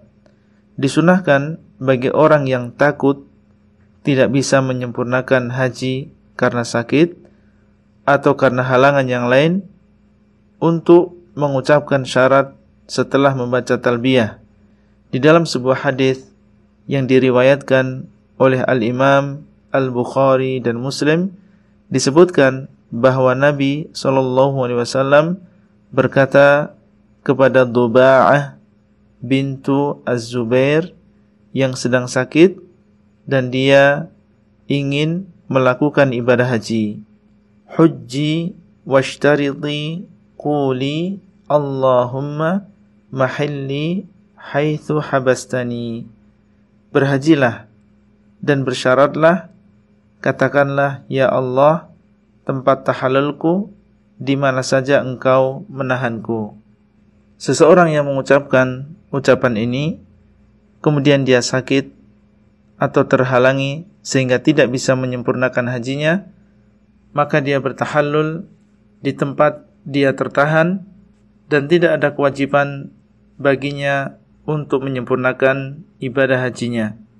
Apabila seseorang mengucapkan syarat ini, kemudian dia sakit atau terhalangi sehingga tidak bisa menyempurnakan hajinya, maka dia bisa bertahallul di tempat dia tertahan dan tidak ada kewajiban sedikit pun dan tidak ada kewajiban apa pun. Itulah yang bisa kita sampaikan pada halaqah kali ini dan sampai bertemu kembali pada halaqah selanjutnya. Wassalamualaikum warahmatullahi wabarakatuh. Abdullah Rai di kota Al-Madinah. Materi audio ini disampaikan di dalam grup WA Halaqah Silsilah Ilmiah HSI Abdullah Rai.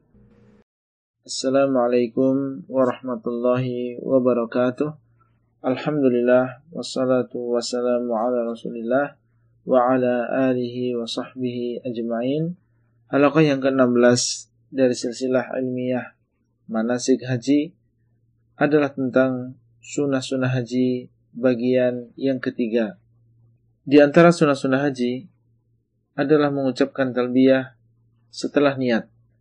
Talbiyah yaitu ucapan labbaik Allahumma labbaik labbaik la syarika laka labbaik innal hamda wan ni'mata laka wal mulk la syarika lak.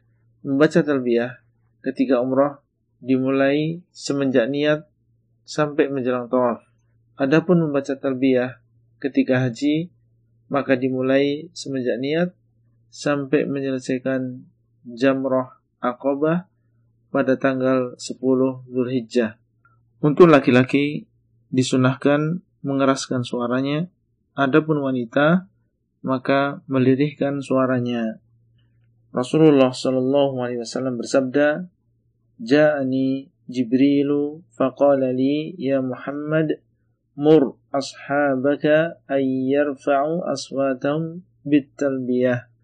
Datang kepadaku Jibril kemudian berkata kepadaku, "Wahai Muhammad, perintahkanlah para sahabatmu untuk mengeraskan suara mereka dengan talbiyah." Hadis sahih riwayat An-Nasa'i. Berkata At-Tirmidzi rahimahullah wa yukrahu laha raf'u sauti bitalbiyah dan dibenci baginya yaitu bagi wanita untuk mengeraskan suara dengan talbiyah dan disunahkan memperbanyak bacaan talbiyah ini ketika dalam perjalanan menuju ke Mekah baik dalam keadaan berdiri duduk turun dari base naik bis, dan lain-lain. Dan di antara sunnah-sunnah haji adalah mencium hajar aswad ketika tawaf, atau mengusapnya dengan tangan, atau memberikan isyarat. Barang siapa yang melewati hajar aswad di dalam tawafnya, maka disunahkan untuk mencium hajar aswad, atau kalau tidak mampu, maka dia mengusapnya dengan tangan, dan mencium tangannya, atau kalau tidak mampu, maka memberikan isyarat dengan tangan kanannya.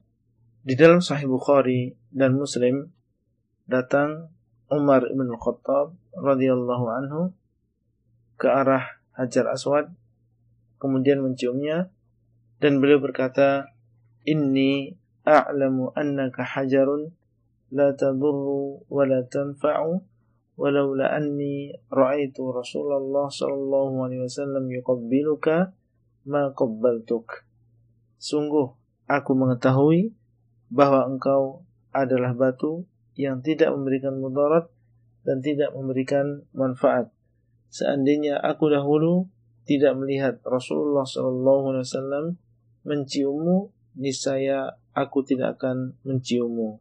Dan di dalam Sahih Al-Bukhari dari Az-Zubair Ibnu Arabi beliau berkata seorang laki-laki bertanya kepada Ibnu Umar tentang mengusap Hajar Aswad maka Abdullah bin Umar radhiyallahu anhuma berkata ra'aitu Rasulullah sallallahu alaihi wasallam yastalimuhu wa yuqabbiluh. Al-hadis. Aku melihat Rasulullah sallallahu alaihi wasallam dahulu mengusapnya dan menciumnya. Dari Nafi' beliau berkata, aku melihat Abdullah bin Umar mengusap Hajar Aswad dengan tangannya kemudian mencium tangannya dan dia berkata ma taraktuhu mundu ra'aitu Rasulullah sallallahu alaihi wasallam yaf'alu. Aku tidak meninggalkan amalan ini semenjak aku melihat Rasulullah sallallahu alaihi wasallam melakukannya. Hadis riwayat Muslim. Dan di dalam hadis Abi Tufail radhiyallahu anhu beliau berkata, aku melihat Rasulullah sallallahu alaihi wasallam tawaf di sekitar Baitullah dan beliau mengusap rukun Hajar Aswad dengan tongkat yang bersama beliau. Dan akhirnya beliau mencium tongkat tersebut. Hadis riwayat Muslim. Dan dalil bahwasanya Nabi Shallallahu Alaihi Wasallam memberikan isyarat ke Hajar Aswad adalah hadis Ibnu Abbas radhiyallahu anhuma beliau berkata Nabi Shallallahu melakukan tawaf di atas onta beliau setiap kali mendatangi rukun Hajar Aswad, beliau memberikan isyarat kepada Hajar Aswad. Hadis riwayat Al-Bukhari. Dan apabila sampainya seseorang ke Hajar Aswad untuk menciumnya atau mengusapnya, tidak bisa dilakukan kecuali dengan mengganggu orang lain, maka adalah dia meninggalkan amalan ini dan melanjutkan tawafnya. Karena mengusap hajar aswad adalah mustahab, adapun mengganggu manusia maka hukumnya haram. Sebagian mengatakan bahwasanya seseorang apabila mengusap hajar aswad dan menciumnya maka dia mengatakan bismillahi wallahu akbar dan apabila hanya memberikan isyarat maka cukup mengatakan Allahu akbar. Berkata Abdullah bin Abbas Rasulullah Shallallahu Alaihi Wasallam melakukan tawaf di atas onta beliau setiap kali beliau melewati rukun Hajar Aswad, beliau memberikan isyarat dengan sesuatu yang ada di sekitar beliau dan beliau bertakbir. Hadis riwayat Al-Bukhari. Dan telah sahih dari Abdullah bin Umar bahwa beliau menggabungkan antara membaca bismillah dan Allahu Akbar ketika mengusap Hajar Aswad. Athar ini dikeluarkan oleh Al-Baihaqi dengan sanad yang sahih. Itulah yang bisa kita sampaikan pada halakoh kali ini dan sampai bertemu kembali pada halakoh selanjutnya. Wassalamualaikum warahmatullahi wabarakatuh. Abdullah Rai di kota Al-Madinah. Materi audio ini disampaikan di dalam grup WA Halakoh Silsilah Ilmiah HSI Abdullah Rai. Assalamualaikum warahmatullahi wabarakatuh. Alhamdulillah wassalatu wassalamu ala Rasulillah wa ala alihi wa sahbihi ajma'in. Halakoh yang ke-17 dari silsilah manasik haji adalah tentang sunnah-sunnah haji bagian yang keempat. Di antara sunnah-sunnah haji adalah mengusap rukun yamani.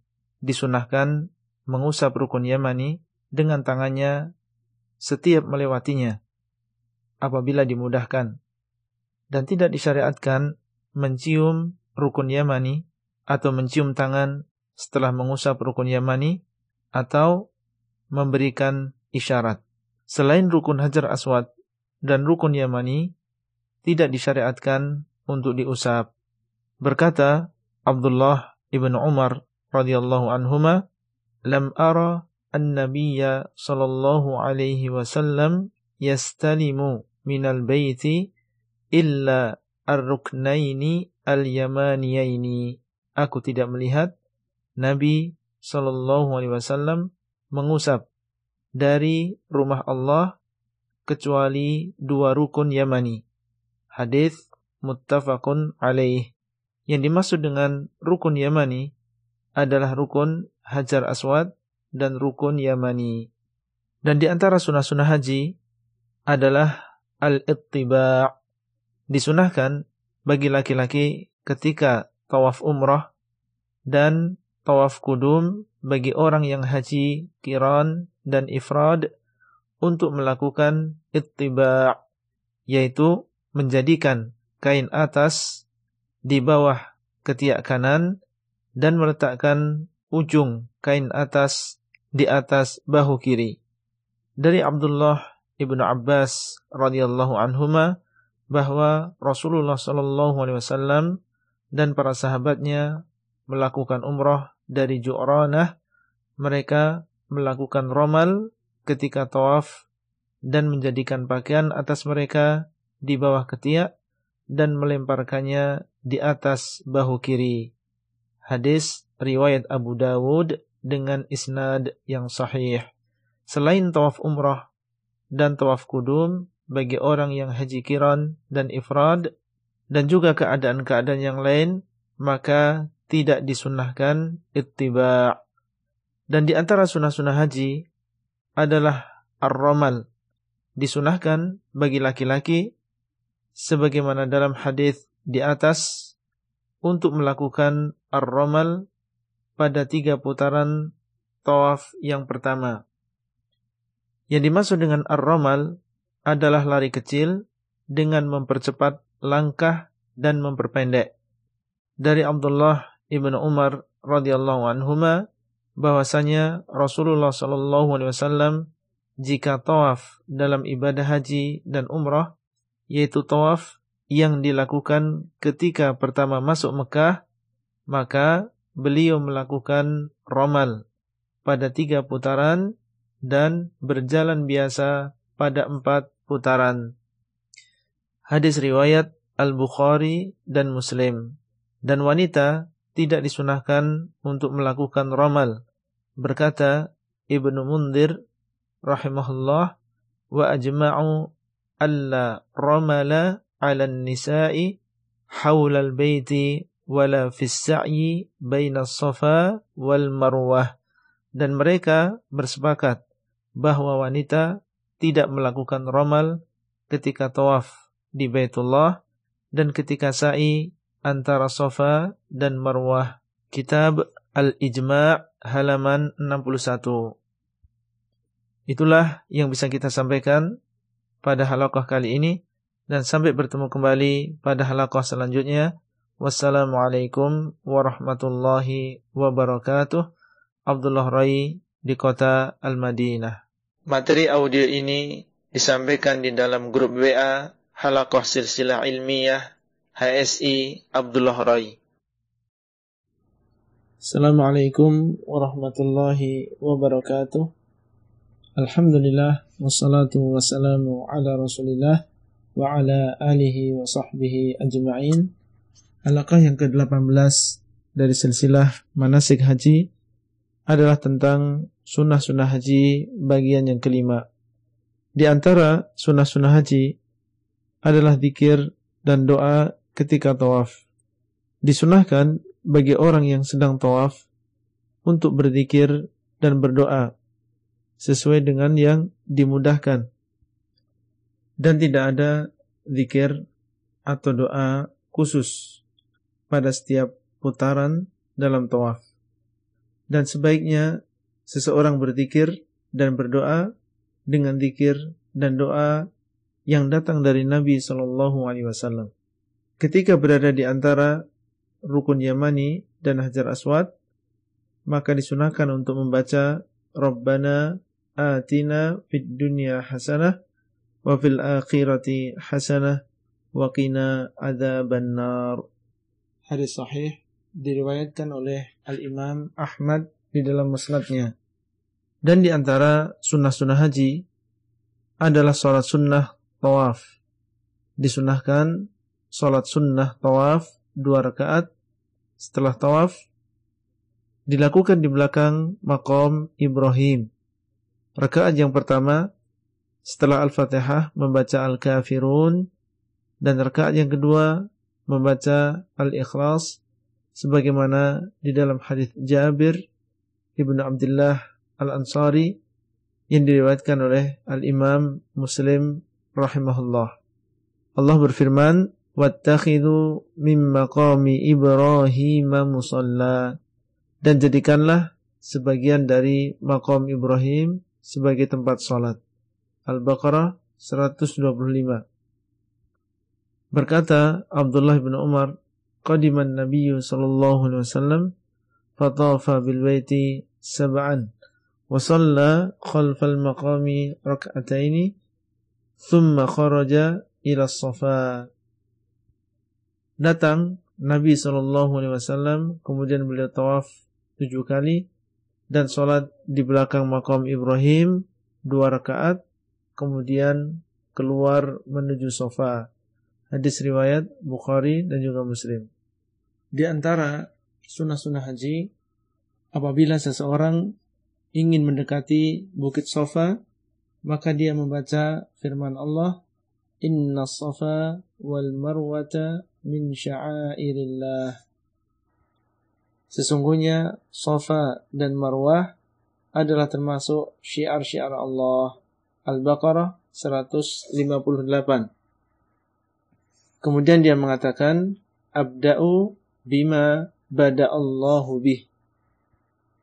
Aku memulai dengan apa yang Allah mulai.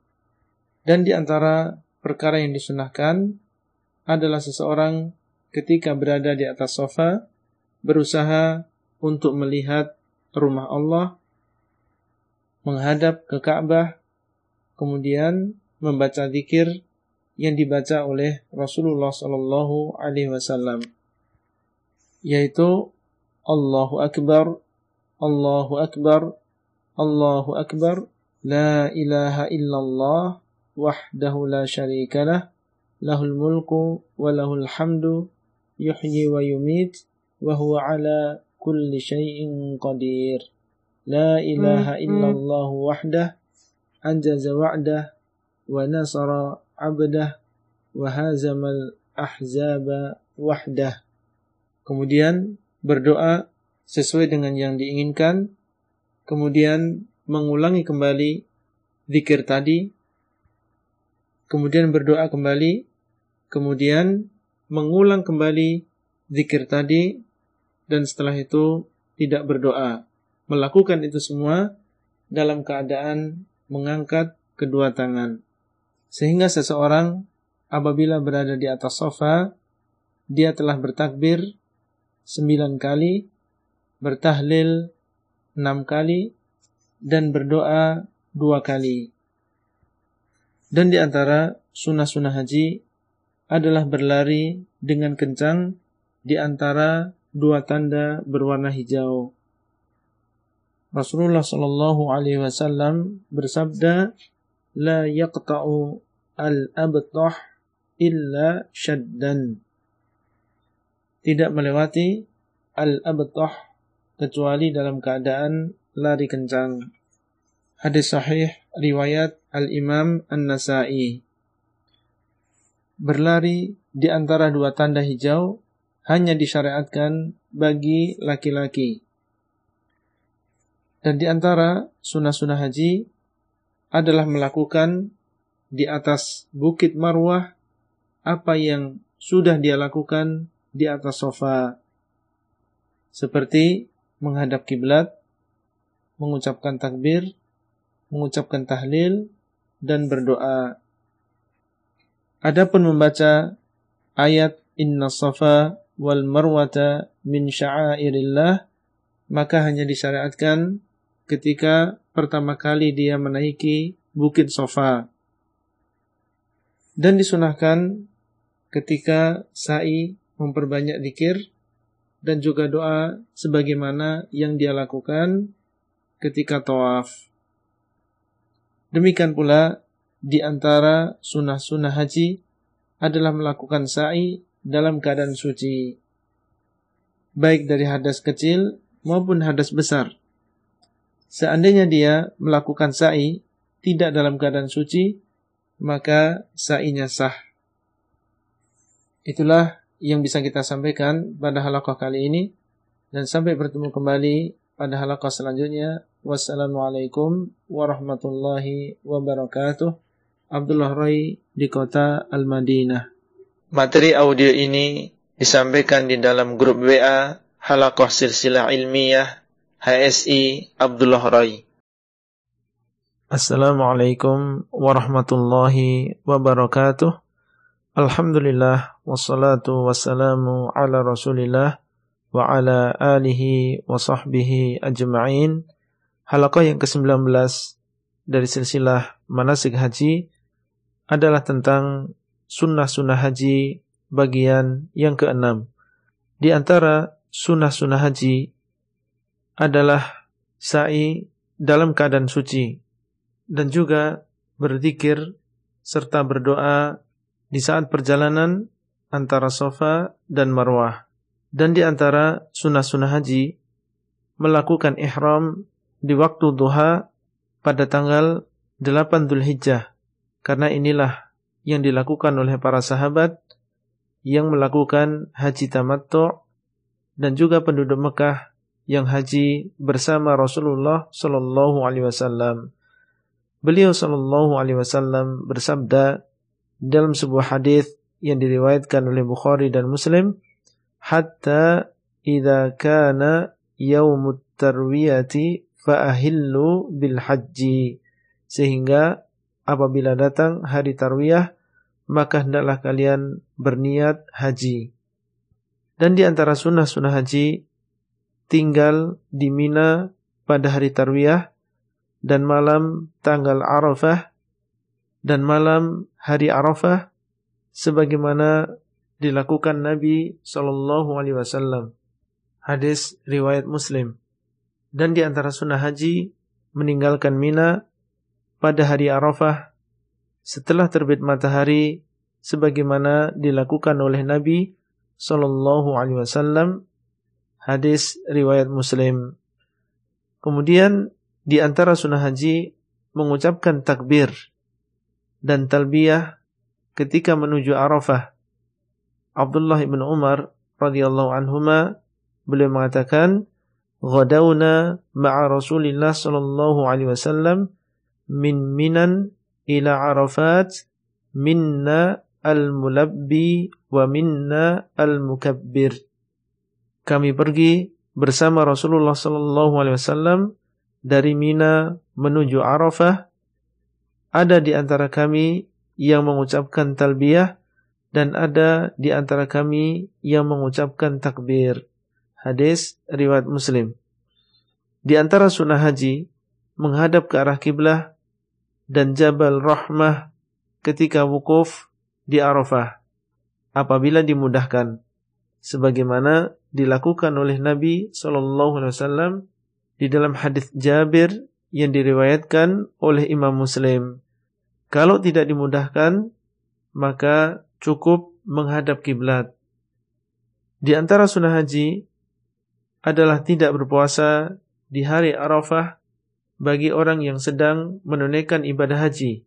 Di dalam Sahih Bukhari dan Muslim dari Ummul Fadl bintul Harith bahwasanya beberapa orang berselisih pendapat di sisi beliau pada hari Arafah tentang puasanya Nabi Shallallahu Alaihi Wasallam. Sebagian berkata beliau berpuasa dan sebagian yang lain berkata beliau tidak berpuasa.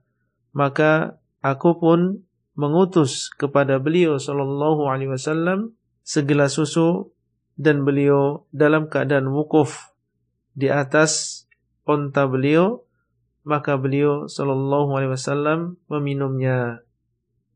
Ini menunjukkan bahwasanya beliau sallallahu alaihi wasallam pada hari Arafah beliau tidak berpuasa. Dan di antara hikmahnya adalah supaya kuat di dalam melakukan zikir dan juga doa pada hari tersebut. Di antara sunnah haji adalah memperbanyak membaca tahlil talbiyah, istighfar, zikir, dan juga doa ketika wukuf di Arafah. Di antara sunnah haji adalah mengangkat tangan ketika berdoa di Arafah. Berkata Usamah ibnu Zaid radhiyallahu anhuma, aku membonceng Nabi wasallam di Arafah, maka beliau mengangkat kedua tangannya berdoa. Hadis sahih riwayat An-Nasa'i. Itulah yang bisa kita sampaikan pada halaqah kali ini dan sampai bertemu kembali pada halaqah selanjutnya. Wassalamualaikum warahmatullahi wabarakatuh. Abdullah Rai di kota Al-Madinah.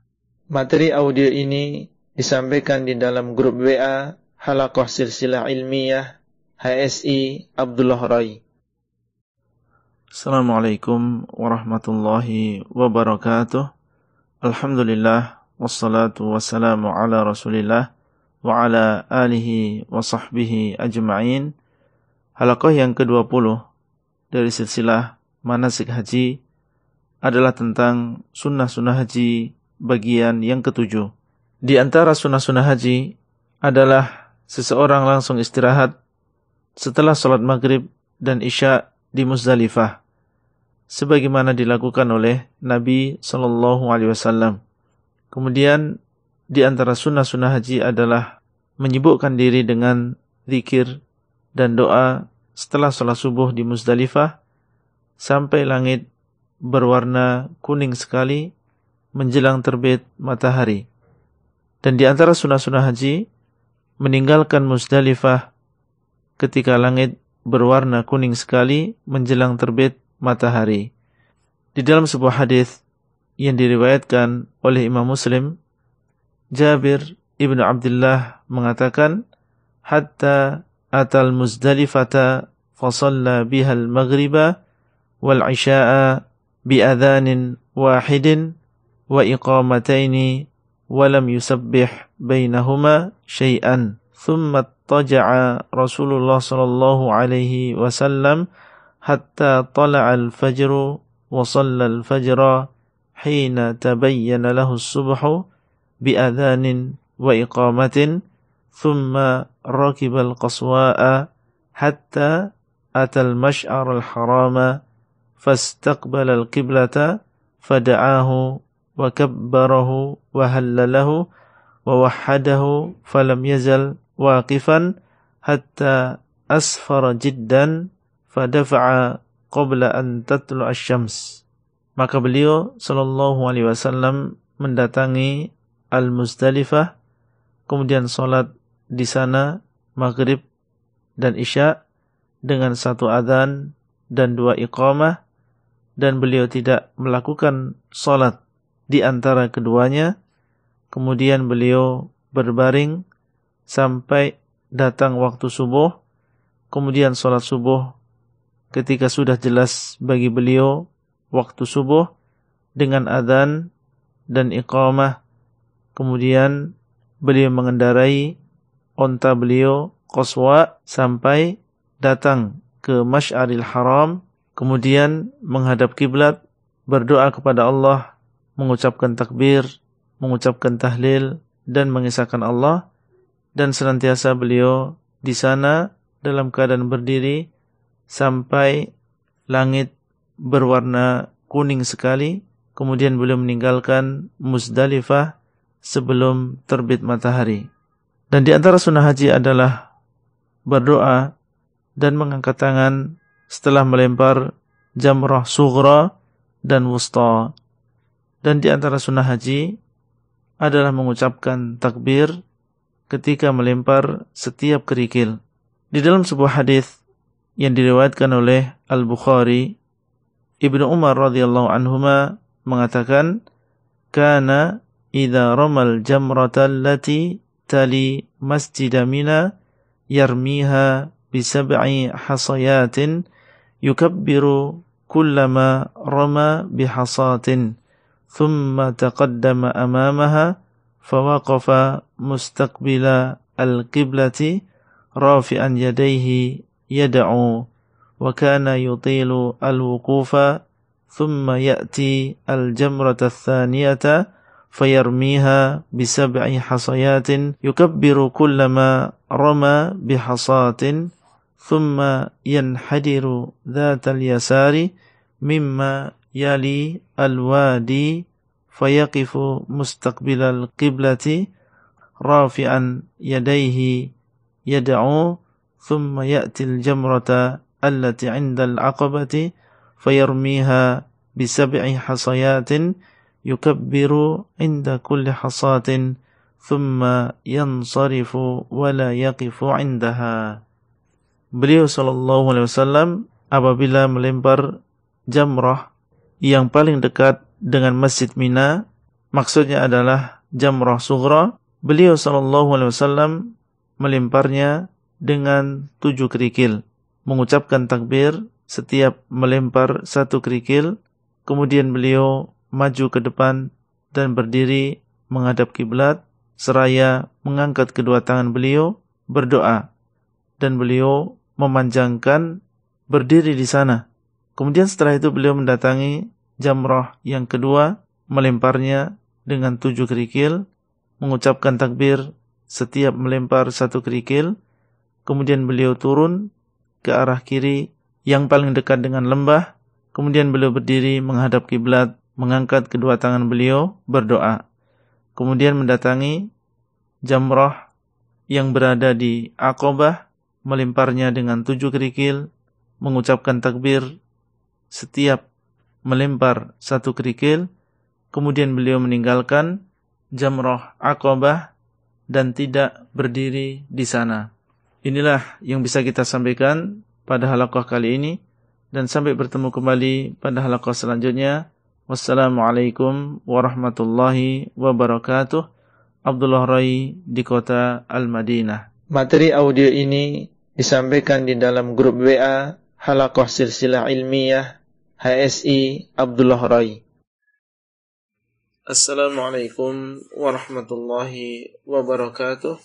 Alhamdulillah wassalatu wassalamu ala Rasulillah wa ala alihi wa sahbihi ajma'in. Halaqah yang ke-21 dari silsilah manasik haji adalah tentang mikot. Mikot haji dan umrah terbagi menjadi dua. Mikot tempat dan mikot waktu. Mikot tempat untuk haji dan umrah adalah tempat-tempat di mana orang yang melewatinya dalam keadaan ingin melakukan haji atau umrah diharuskan berihram dari sana. Abdullah bin Abbas radhiyallahu anhuma beliau berkata, waqata Rasulullah sallallahu alaihi wasallam li ahli al-Madinati dzal Hulaifah wa li ahli Syam al-Juhfah wa li ahli Najd qarn al-manazil wa li ahli al-Yaman yalamlam hunna lahum wa liman ata alaihinna min ghairihinna mimman arada al-hajja wal umrah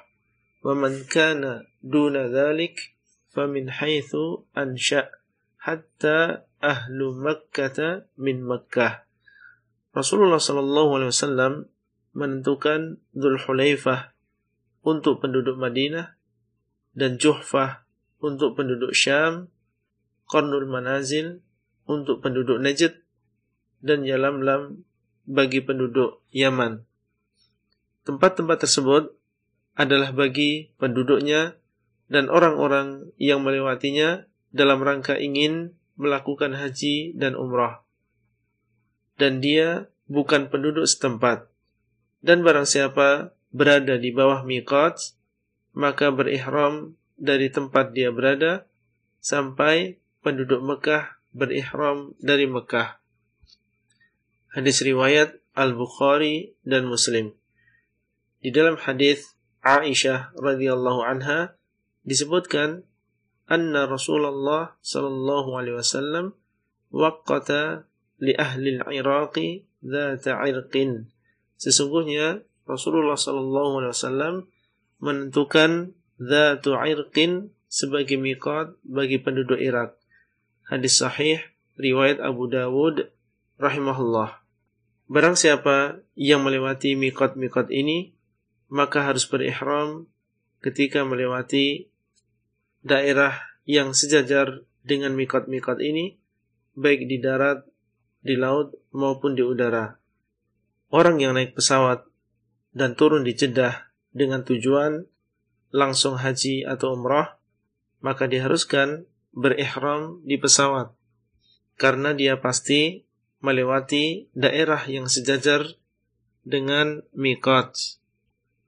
Adapun orang yang turun di Jeddah dengan tujuan Madinah terlebih dahulu, maka tidak masalah dia mengakhirkan ihramnya sampai di Madinah nanti.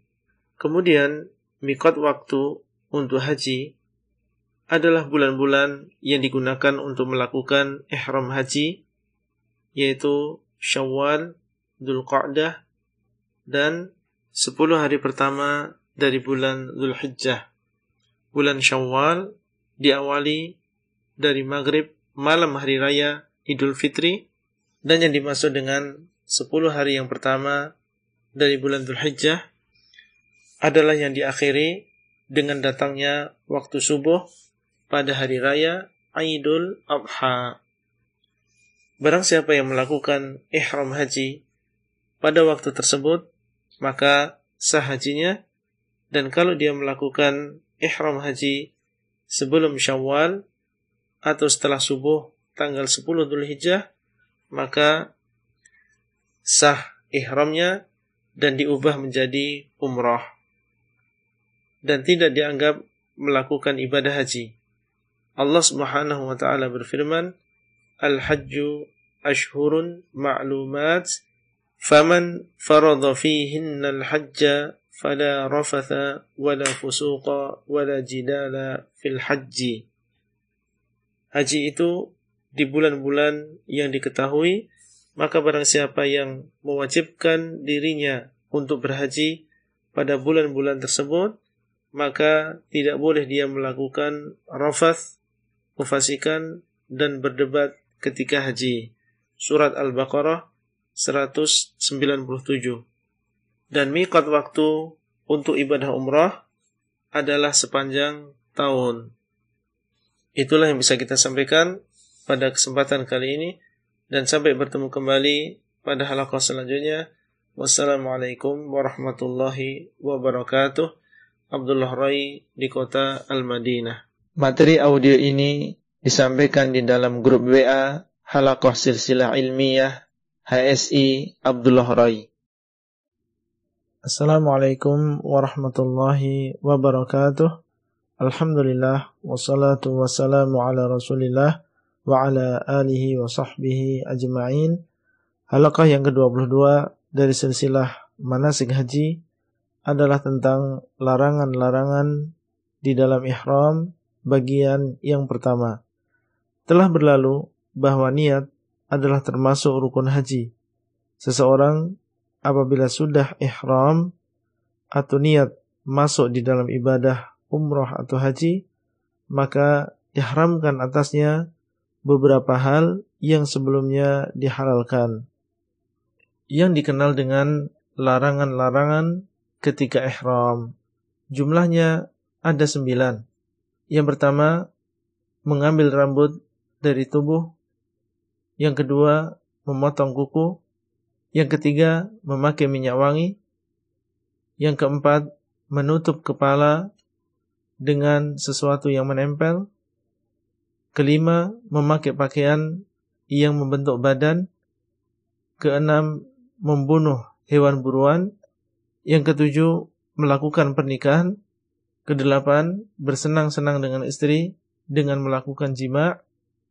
Yang kesembilan, bersenang-senang dengan istri dengan selain jima baik dengan ucapan atau dengan perbuatan seperti memeluk, mencium dan lain-lain. Larangan yang pertama adalah larangan mengambil rambut baik dari kepala, kumis, ketiak, kemaluan maupun yang lain. Di antara dalilnya adalah firman Allah Azza wa Jal, "Wala tahliqu ru'usakum hatta yablughul hadiyu mahillah Dan janganlah kalian mencukur kepala kalian sebelum hadiu sampai di tempat penyembelihannya. Al-Baqarah 196 Yang kedua adalah memotong kuku. Berkata Ibnu Mundir rahimahullah wa ajma'u ala anna al-muhrima mamnu'un min akhdhi adfarihi dan mereka bersepakat bahwa seorang yang muhrim dilarang untuk mengambil kukunya. Yang ketiga adalah memakai minyak wangi. Dilarang seorang muhrim memakai minyak wangi baik di dalam badannya maupun di dalam pakaiannya. Yang demikian berdasarkan hadis Abdullah ibnu Umar tentang pakaian-pakaian yang dilarang dipakai oleh seorang muhrim. Dan di dalam hadis tersebut Nabi Shallallahu alaihi wasallam bersabda wala talbasu minat thiyabi syai'an massahu za'faran aw wars. Dan janganlah kalian memakai pakaian-pakaian yang terkena za'faran atau wars hadis riwayat Bukhari dan Muslim Za'faran dan wars adalah nama minyak wangi. Dan di dalam hadis Ya'la ibnu Umayyah bahwa seorang Arab Badui datang kepada Nabi Shallallahu Alaihi Wasallam di Ju'ranah dan dia memakai jubah yang terkena minyak wangi. Maka dia berkata, Ya Rasulullah, kaifa fi rajulin ahrama bi umratin fi jubbatin ba'dama tadammaqa bitib. Yang artinya wahai Rasulullah bagaimana pendapatmu tentang seseorang yang ihram untuk umrah dengan memakai jubah yang sudah terkena minyak wangi?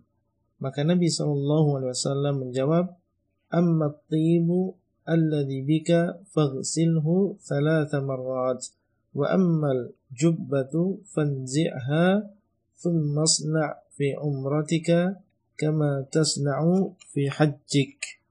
Adapun minyak wangi yang ada pada badanmu, maka cucilah tiga kali, sedangkan jubah, maka lepaskanlah, kemudian lakukanlah di dalam umrahmu apa yang engkau lakukan di dalam hajimu. Hadis riwayat Al-Bukhari dan Muslim. Dan Rasulullah Shallallahu Alaihi Wasallam bersabda, ketika ada seorang laki-laki yang meninggal dalam keadaan ihram, igsiluhu bima'in wa sidrin wa fi thawbayhi wa la tumissuhu bidhibin wa ra'sahu innahu yub'atsu yawmal qiyamati mulabbiyan. Hendaklah kalian memandikan laki-laki tersebut dengan air dan daun bidara dan kafanilah dia dengan dua kainnya dan janganlah kalian menyentuhkan dia dengan minyak wangi dan janganlah menutup kepalanya sesungguhnya dia akan dibangkitkan di hari kiamat dalam keadaan bertalbiyah hadis riwayat Bukhari dan Muslim itulah yang bisa kita sampaikan pada halaqah kali ini dan sampai bertemu kembali pada halaqah selanjutnya Wassalamualaikum warahmatullahi wabarakatuh. Abdullah Rai di kota Al-Madinah. Materi audio ini disampaikan di dalam grup WA Halakoh Silsilah Ilmiah HSI Abdullah Rai. Assalamualaikum warahmatullahi wabarakatuh. Alhamdulillah wassalatu wassalamu ala Rasulillah wa ala alihi wa sahbihi ajma'in.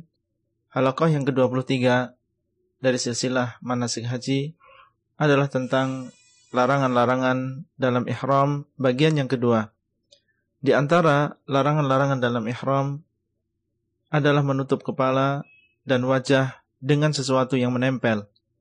Yang demikian berdasarkan hadis Ibnu Umar radhiyallahu anhuma ketika ada seorang laki-laki yang bertanya kepada Nabi sallallahu alaihi wasallam tentang pakaian yang dipakai oleh seorang muhrim. Maka Nabi sallallahu alaihi wasallam berkata, "La yalbasul qumusa walal amaim." Dia tidak memakai gamis dan tidak memakai surban. Hadis riwayat Al-Bukhari dan Muslim. Di dalam hadis ini, beliau melarang untuk memakai surban, masuk di dalamnya setiap yang menutupi kepala seperti topi, peci, kopiah dan lain-lain.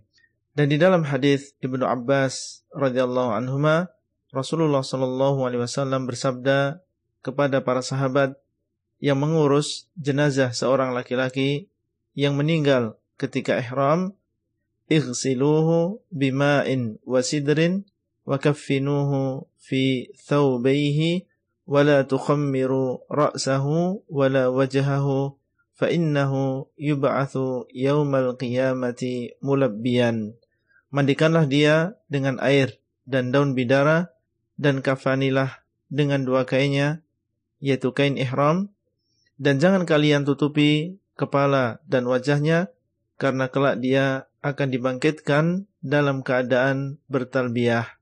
Hadis riwayat Muslim. Beliau melarang untuk ditutupi kepala dan wajah karena dia meninggal dalam keadaan ihram. Adapun menutupi kepala dengan sesuatu yang tidak menempel seperti berteduh di bawah payung atau atap mobil, kain, kemah, maka yang demikian tidak masalah karena Nabi Shallallahu Alaihi Wasallam berteduh di bawah kain ketika melempar jamrah akobah sebagaimana dalam hadis yang diriwayatkan oleh Imam Muslim rahimahullah. Di antara larangan-larangan ihram adalah memakai pakaian yang membentuk badan. Bagi laki-laki yang sedang ihram, dilarang memakai pakaian yang membentuk badan baik seluruh badannya atau sebagian badannya. Membentuk seluruh badan seperti memakai gamis dan membentuk sebagian badan seperti celana panjang, sepatu bot, kaos kaki, kaos, dan lain-lain. Yang demikian berdasarkan hadis Ibnu Umar ketika ada seorang laki-laki yang bertanya kepada Nabi Shallallahu Alaihi Wasallam tentang pakaian yang dipakai seorang yang muhrim, maka Nabi berkata, dia tidak memakai gamis, sorban, celana panjang, baronis, sepatu bot, kecuali jika seseorang tidak menemukan dua sandal, maka adalah dia memakai sepatu bot dan memotongnya di bawah mata kaki. Hadis riwayat Bukhari dan Muslim. Tidak masalah seorang muhrim memakai sabuk, kacamata, jam, cincin, dan sandal yang berjahit maupun tidak berjahit. Adapun wanita, maka memakai pakaian syar'i yang biasa dia pakai dan dilarang memakai kaos tangan dan niqab. Rasulullah sallallahu alaihi wasallam bersabda, "Wala tantaqibil mar'atul muhrimatu wala talbasil quffazain dan seorang wanita yang ihram tidak memakai niqab dan tidak memakai dua kaos tangan. Hadis riwayat Al-Bukhari dan Muslim. Yang dimaksud dengan niqab adalah kain cadar. Tetapi kalau melewati laki-laki asing, maka dia menutup wajah dan tangannya dengan kain kerudungnya sebagaimana Ucapan Aisyah radhiyallahu anha, "Kana rukbanu yamurruna bina wa nahnu ma'a Rasulillah sallallahu alaihi wasallam muhrimatun hadau bina sadalat ihdana jilbabaha min ra'siha ala wajhiha fa idza jawazuna kashafnah." Dahulu rombongan melewati kami dan kami bersama Rasulullah Shallallahu Alaihi Wasallam dalam keadaan ihram. Maka apabila rombongan tersebut mendekati kami, salah seorang wanita di antara kami menjulurkan jilbabnya di atas wajahnya. Dan apabila mereka sudah lewat, kami pun membuka wajah-wajah kami. Hadis riwayat Abu Dawud dan sanatnya lemah, tetapi ada syahid yang sahih dikeluarkan oleh Imam Malik di dalam Al-Muwatta dari Fatimah bintu Al-Mundir beliau mengatakan kunna nukhammiru wujuhana wa nahnu muhrimatun wa nahnu ma'a Asma binti Abi Bakrin As-Siddiq kami dahulu menutupi wajah-wajah kami dengan kerudung sedangkan kami dalam keadaan ihram bersama Asma binti Abi Bakar. Itulah yang bisa kita sampaikan pada kesempatan kali ini dan sampai bertemu kembali pada halaqah selanjutnya. Wassalamualaikum warahmatullahi wabarakatuh. Abdullah Rai di kota Al-Madinah. Materi audio ini disampaikan di dalam grup WA Halaqah Silsilah Ilmiah HSI Abdullah Rai.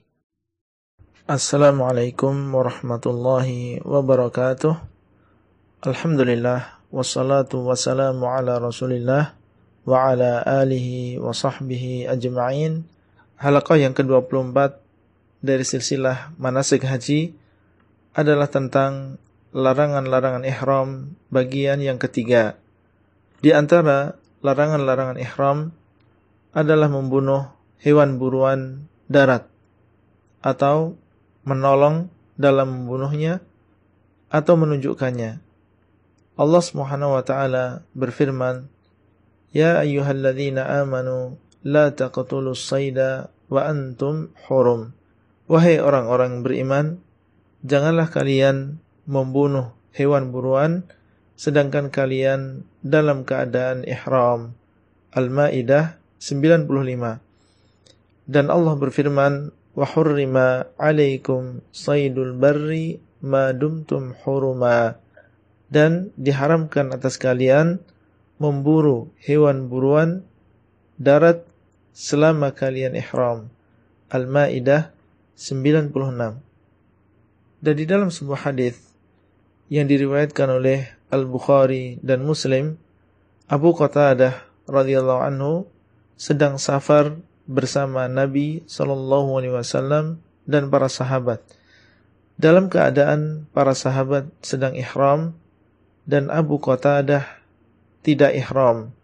Mereka melihat seekor keledai liar.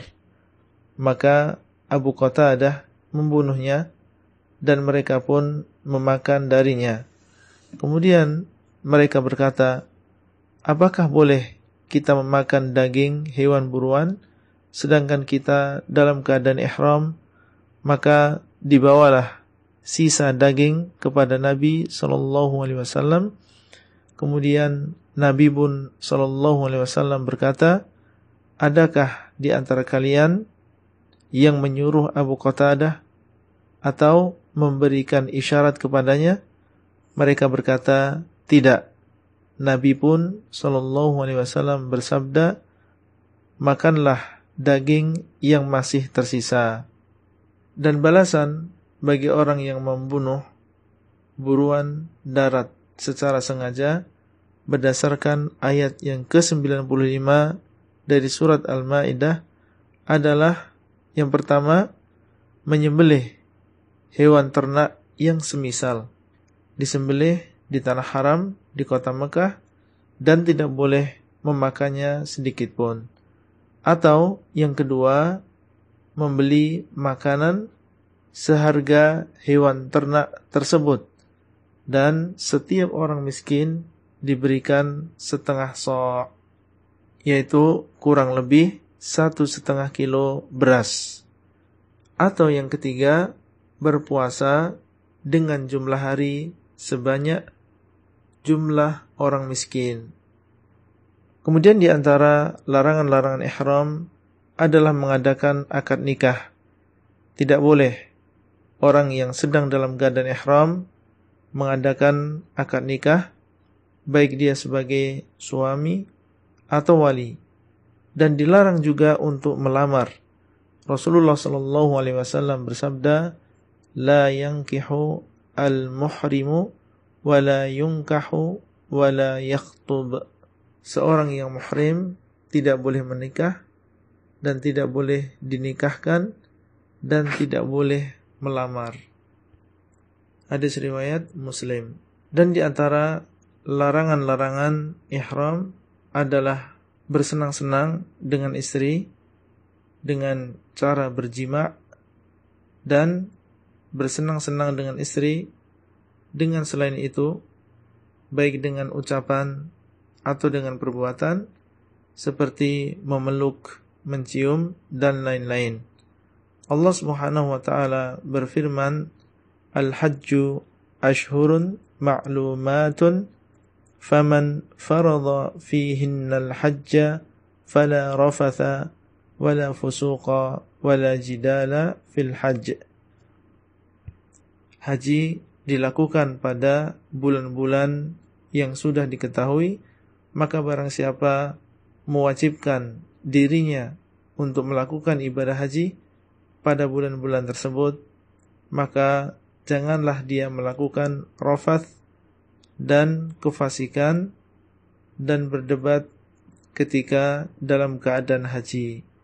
Surat Al-Baqarah 197 masuk di dalam makna rafath yang pertama berjima dengan kemaluan. Yang kedua memeluk. Yang ketiga mengucapkan ucapan yang jorok atau perbuatan yang jorok. Akibat bagi orang yang berjima sebelum tahalul awal yang pertama hajinya rusak. Yang kedua diwajibkan untuk menyempurnakan hajinya tahun tersebut yang ketiga, diwajibkan untuk berhaji pada tahun depan.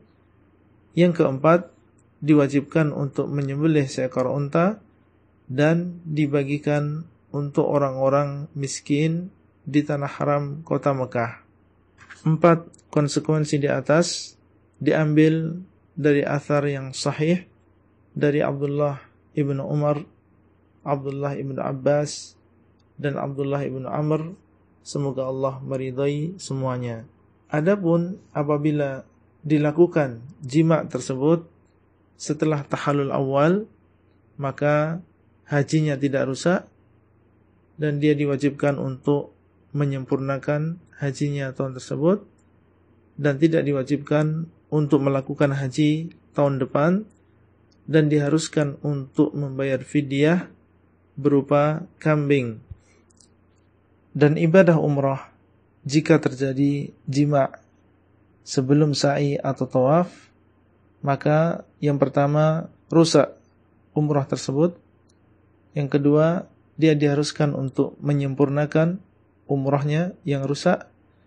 Yang ketiga diharuskan untuk umrah lagi dari mikot umrah yang pertama kemudian yang keempat diharuskan untuk menyembelih kambing untuk orang-orang yang fakir dan miskin di tanah haram kota Mekah. Dan apabila dilakukan jima tersebut setelah sa'i, maka umrohnya tidak rusak dan diharuskan untuk menyembelih seekor kambing dan dibagikan untuk orang-orang yang miskin di tanah haram kota Mekah. Itulah yang bisa kita sampaikan pada halakoh kali ini dan sampai bertemu kembali pada halaqah selanjutnya. Wassalamualaikum warahmatullahi wabarakatuh. Abdullah Rai di kota Al-Madinah. Materi audio ini disampaikan di dalam grup WA Halaqah Silsilah Ilmiah HSI Abdullah Rai. Assalamualaikum warahmatullahi wabarakatuh. Alhamdulillah wassalatu wassalamu ala Rasulillah wa ala alihi wa sahbihi ajma'in. Halaqah yang ke-25 dari silsilah manasik haji adalah tentang tata cara umrah dan haji secara global. Cara melakukan umrah secara global adalah seseorang ihram dari miqat, kemudian tawaf, kemudian sa'i antara sofa dan marwah, kemudian menggundul rambut atau memendekkan. Dan orang Mekah yang akan melakukan umrah, maka dia ihram dari luar tanah haram. Adapun cara melakukan haji secara global, maka seseorang yang datang dari luar miqat, dia berihram dari miqat, sedangkan penduduk Mekah dan selain penduduk Mekah yang berada di tanah haram, maka dia berihram dari tempat dia berada. Kemudian orang yang melakukan haji qarin dan ifrat melakukan tawaf kudum dan sa'i dan boleh dia mengakhirkan sa'i dan melakukannya setelah tawaf ifadah. Kemudian setelah itu jamaah haji berada di Mina tanggal 8 dan malam tanggal 9. Kemudian wukuf di Arafah, terus bermalam di Muzdalifah, kemudian melempar jamroh Aqabah pada tanggal 10. Kemudian menyembelih hadiu bila ada kewajiban membayar hadiu seperti orang yang melakukan haji tamattu' dan kiran. Kemudian mencukur habis atau memendekkan. Kemudian setelah itu tawaf ifadah dan sa'i jika dia haji tamattu' dan kalau dia melakukan haji kiran dan ifrat dan belum sa'i setelah tawaf kudum, maka dia melakukan sa'i setelah tawaf ifadah. Kemudian setelah itu bermalam di Mina pada hari-hari tasyrik dan melempar tiga jamrah setiap hari setelah tergelincirnya matahari, kemudian melakukan tawaf wada ketika akan meninggalkan Mekah. Itulah yang bisa kita sampaikan pada halaqah kali ini dan sampai bertemu kembali pada halaqah selanjutnya. Wassalamualaikum warahmatullahi wabarakatuh. Abdullah Rai di kota Al-Madinah. Materi audio ini disampaikan di dalam grup WA Halaqah Silsilah Ilmiah HSI Abdullah Rai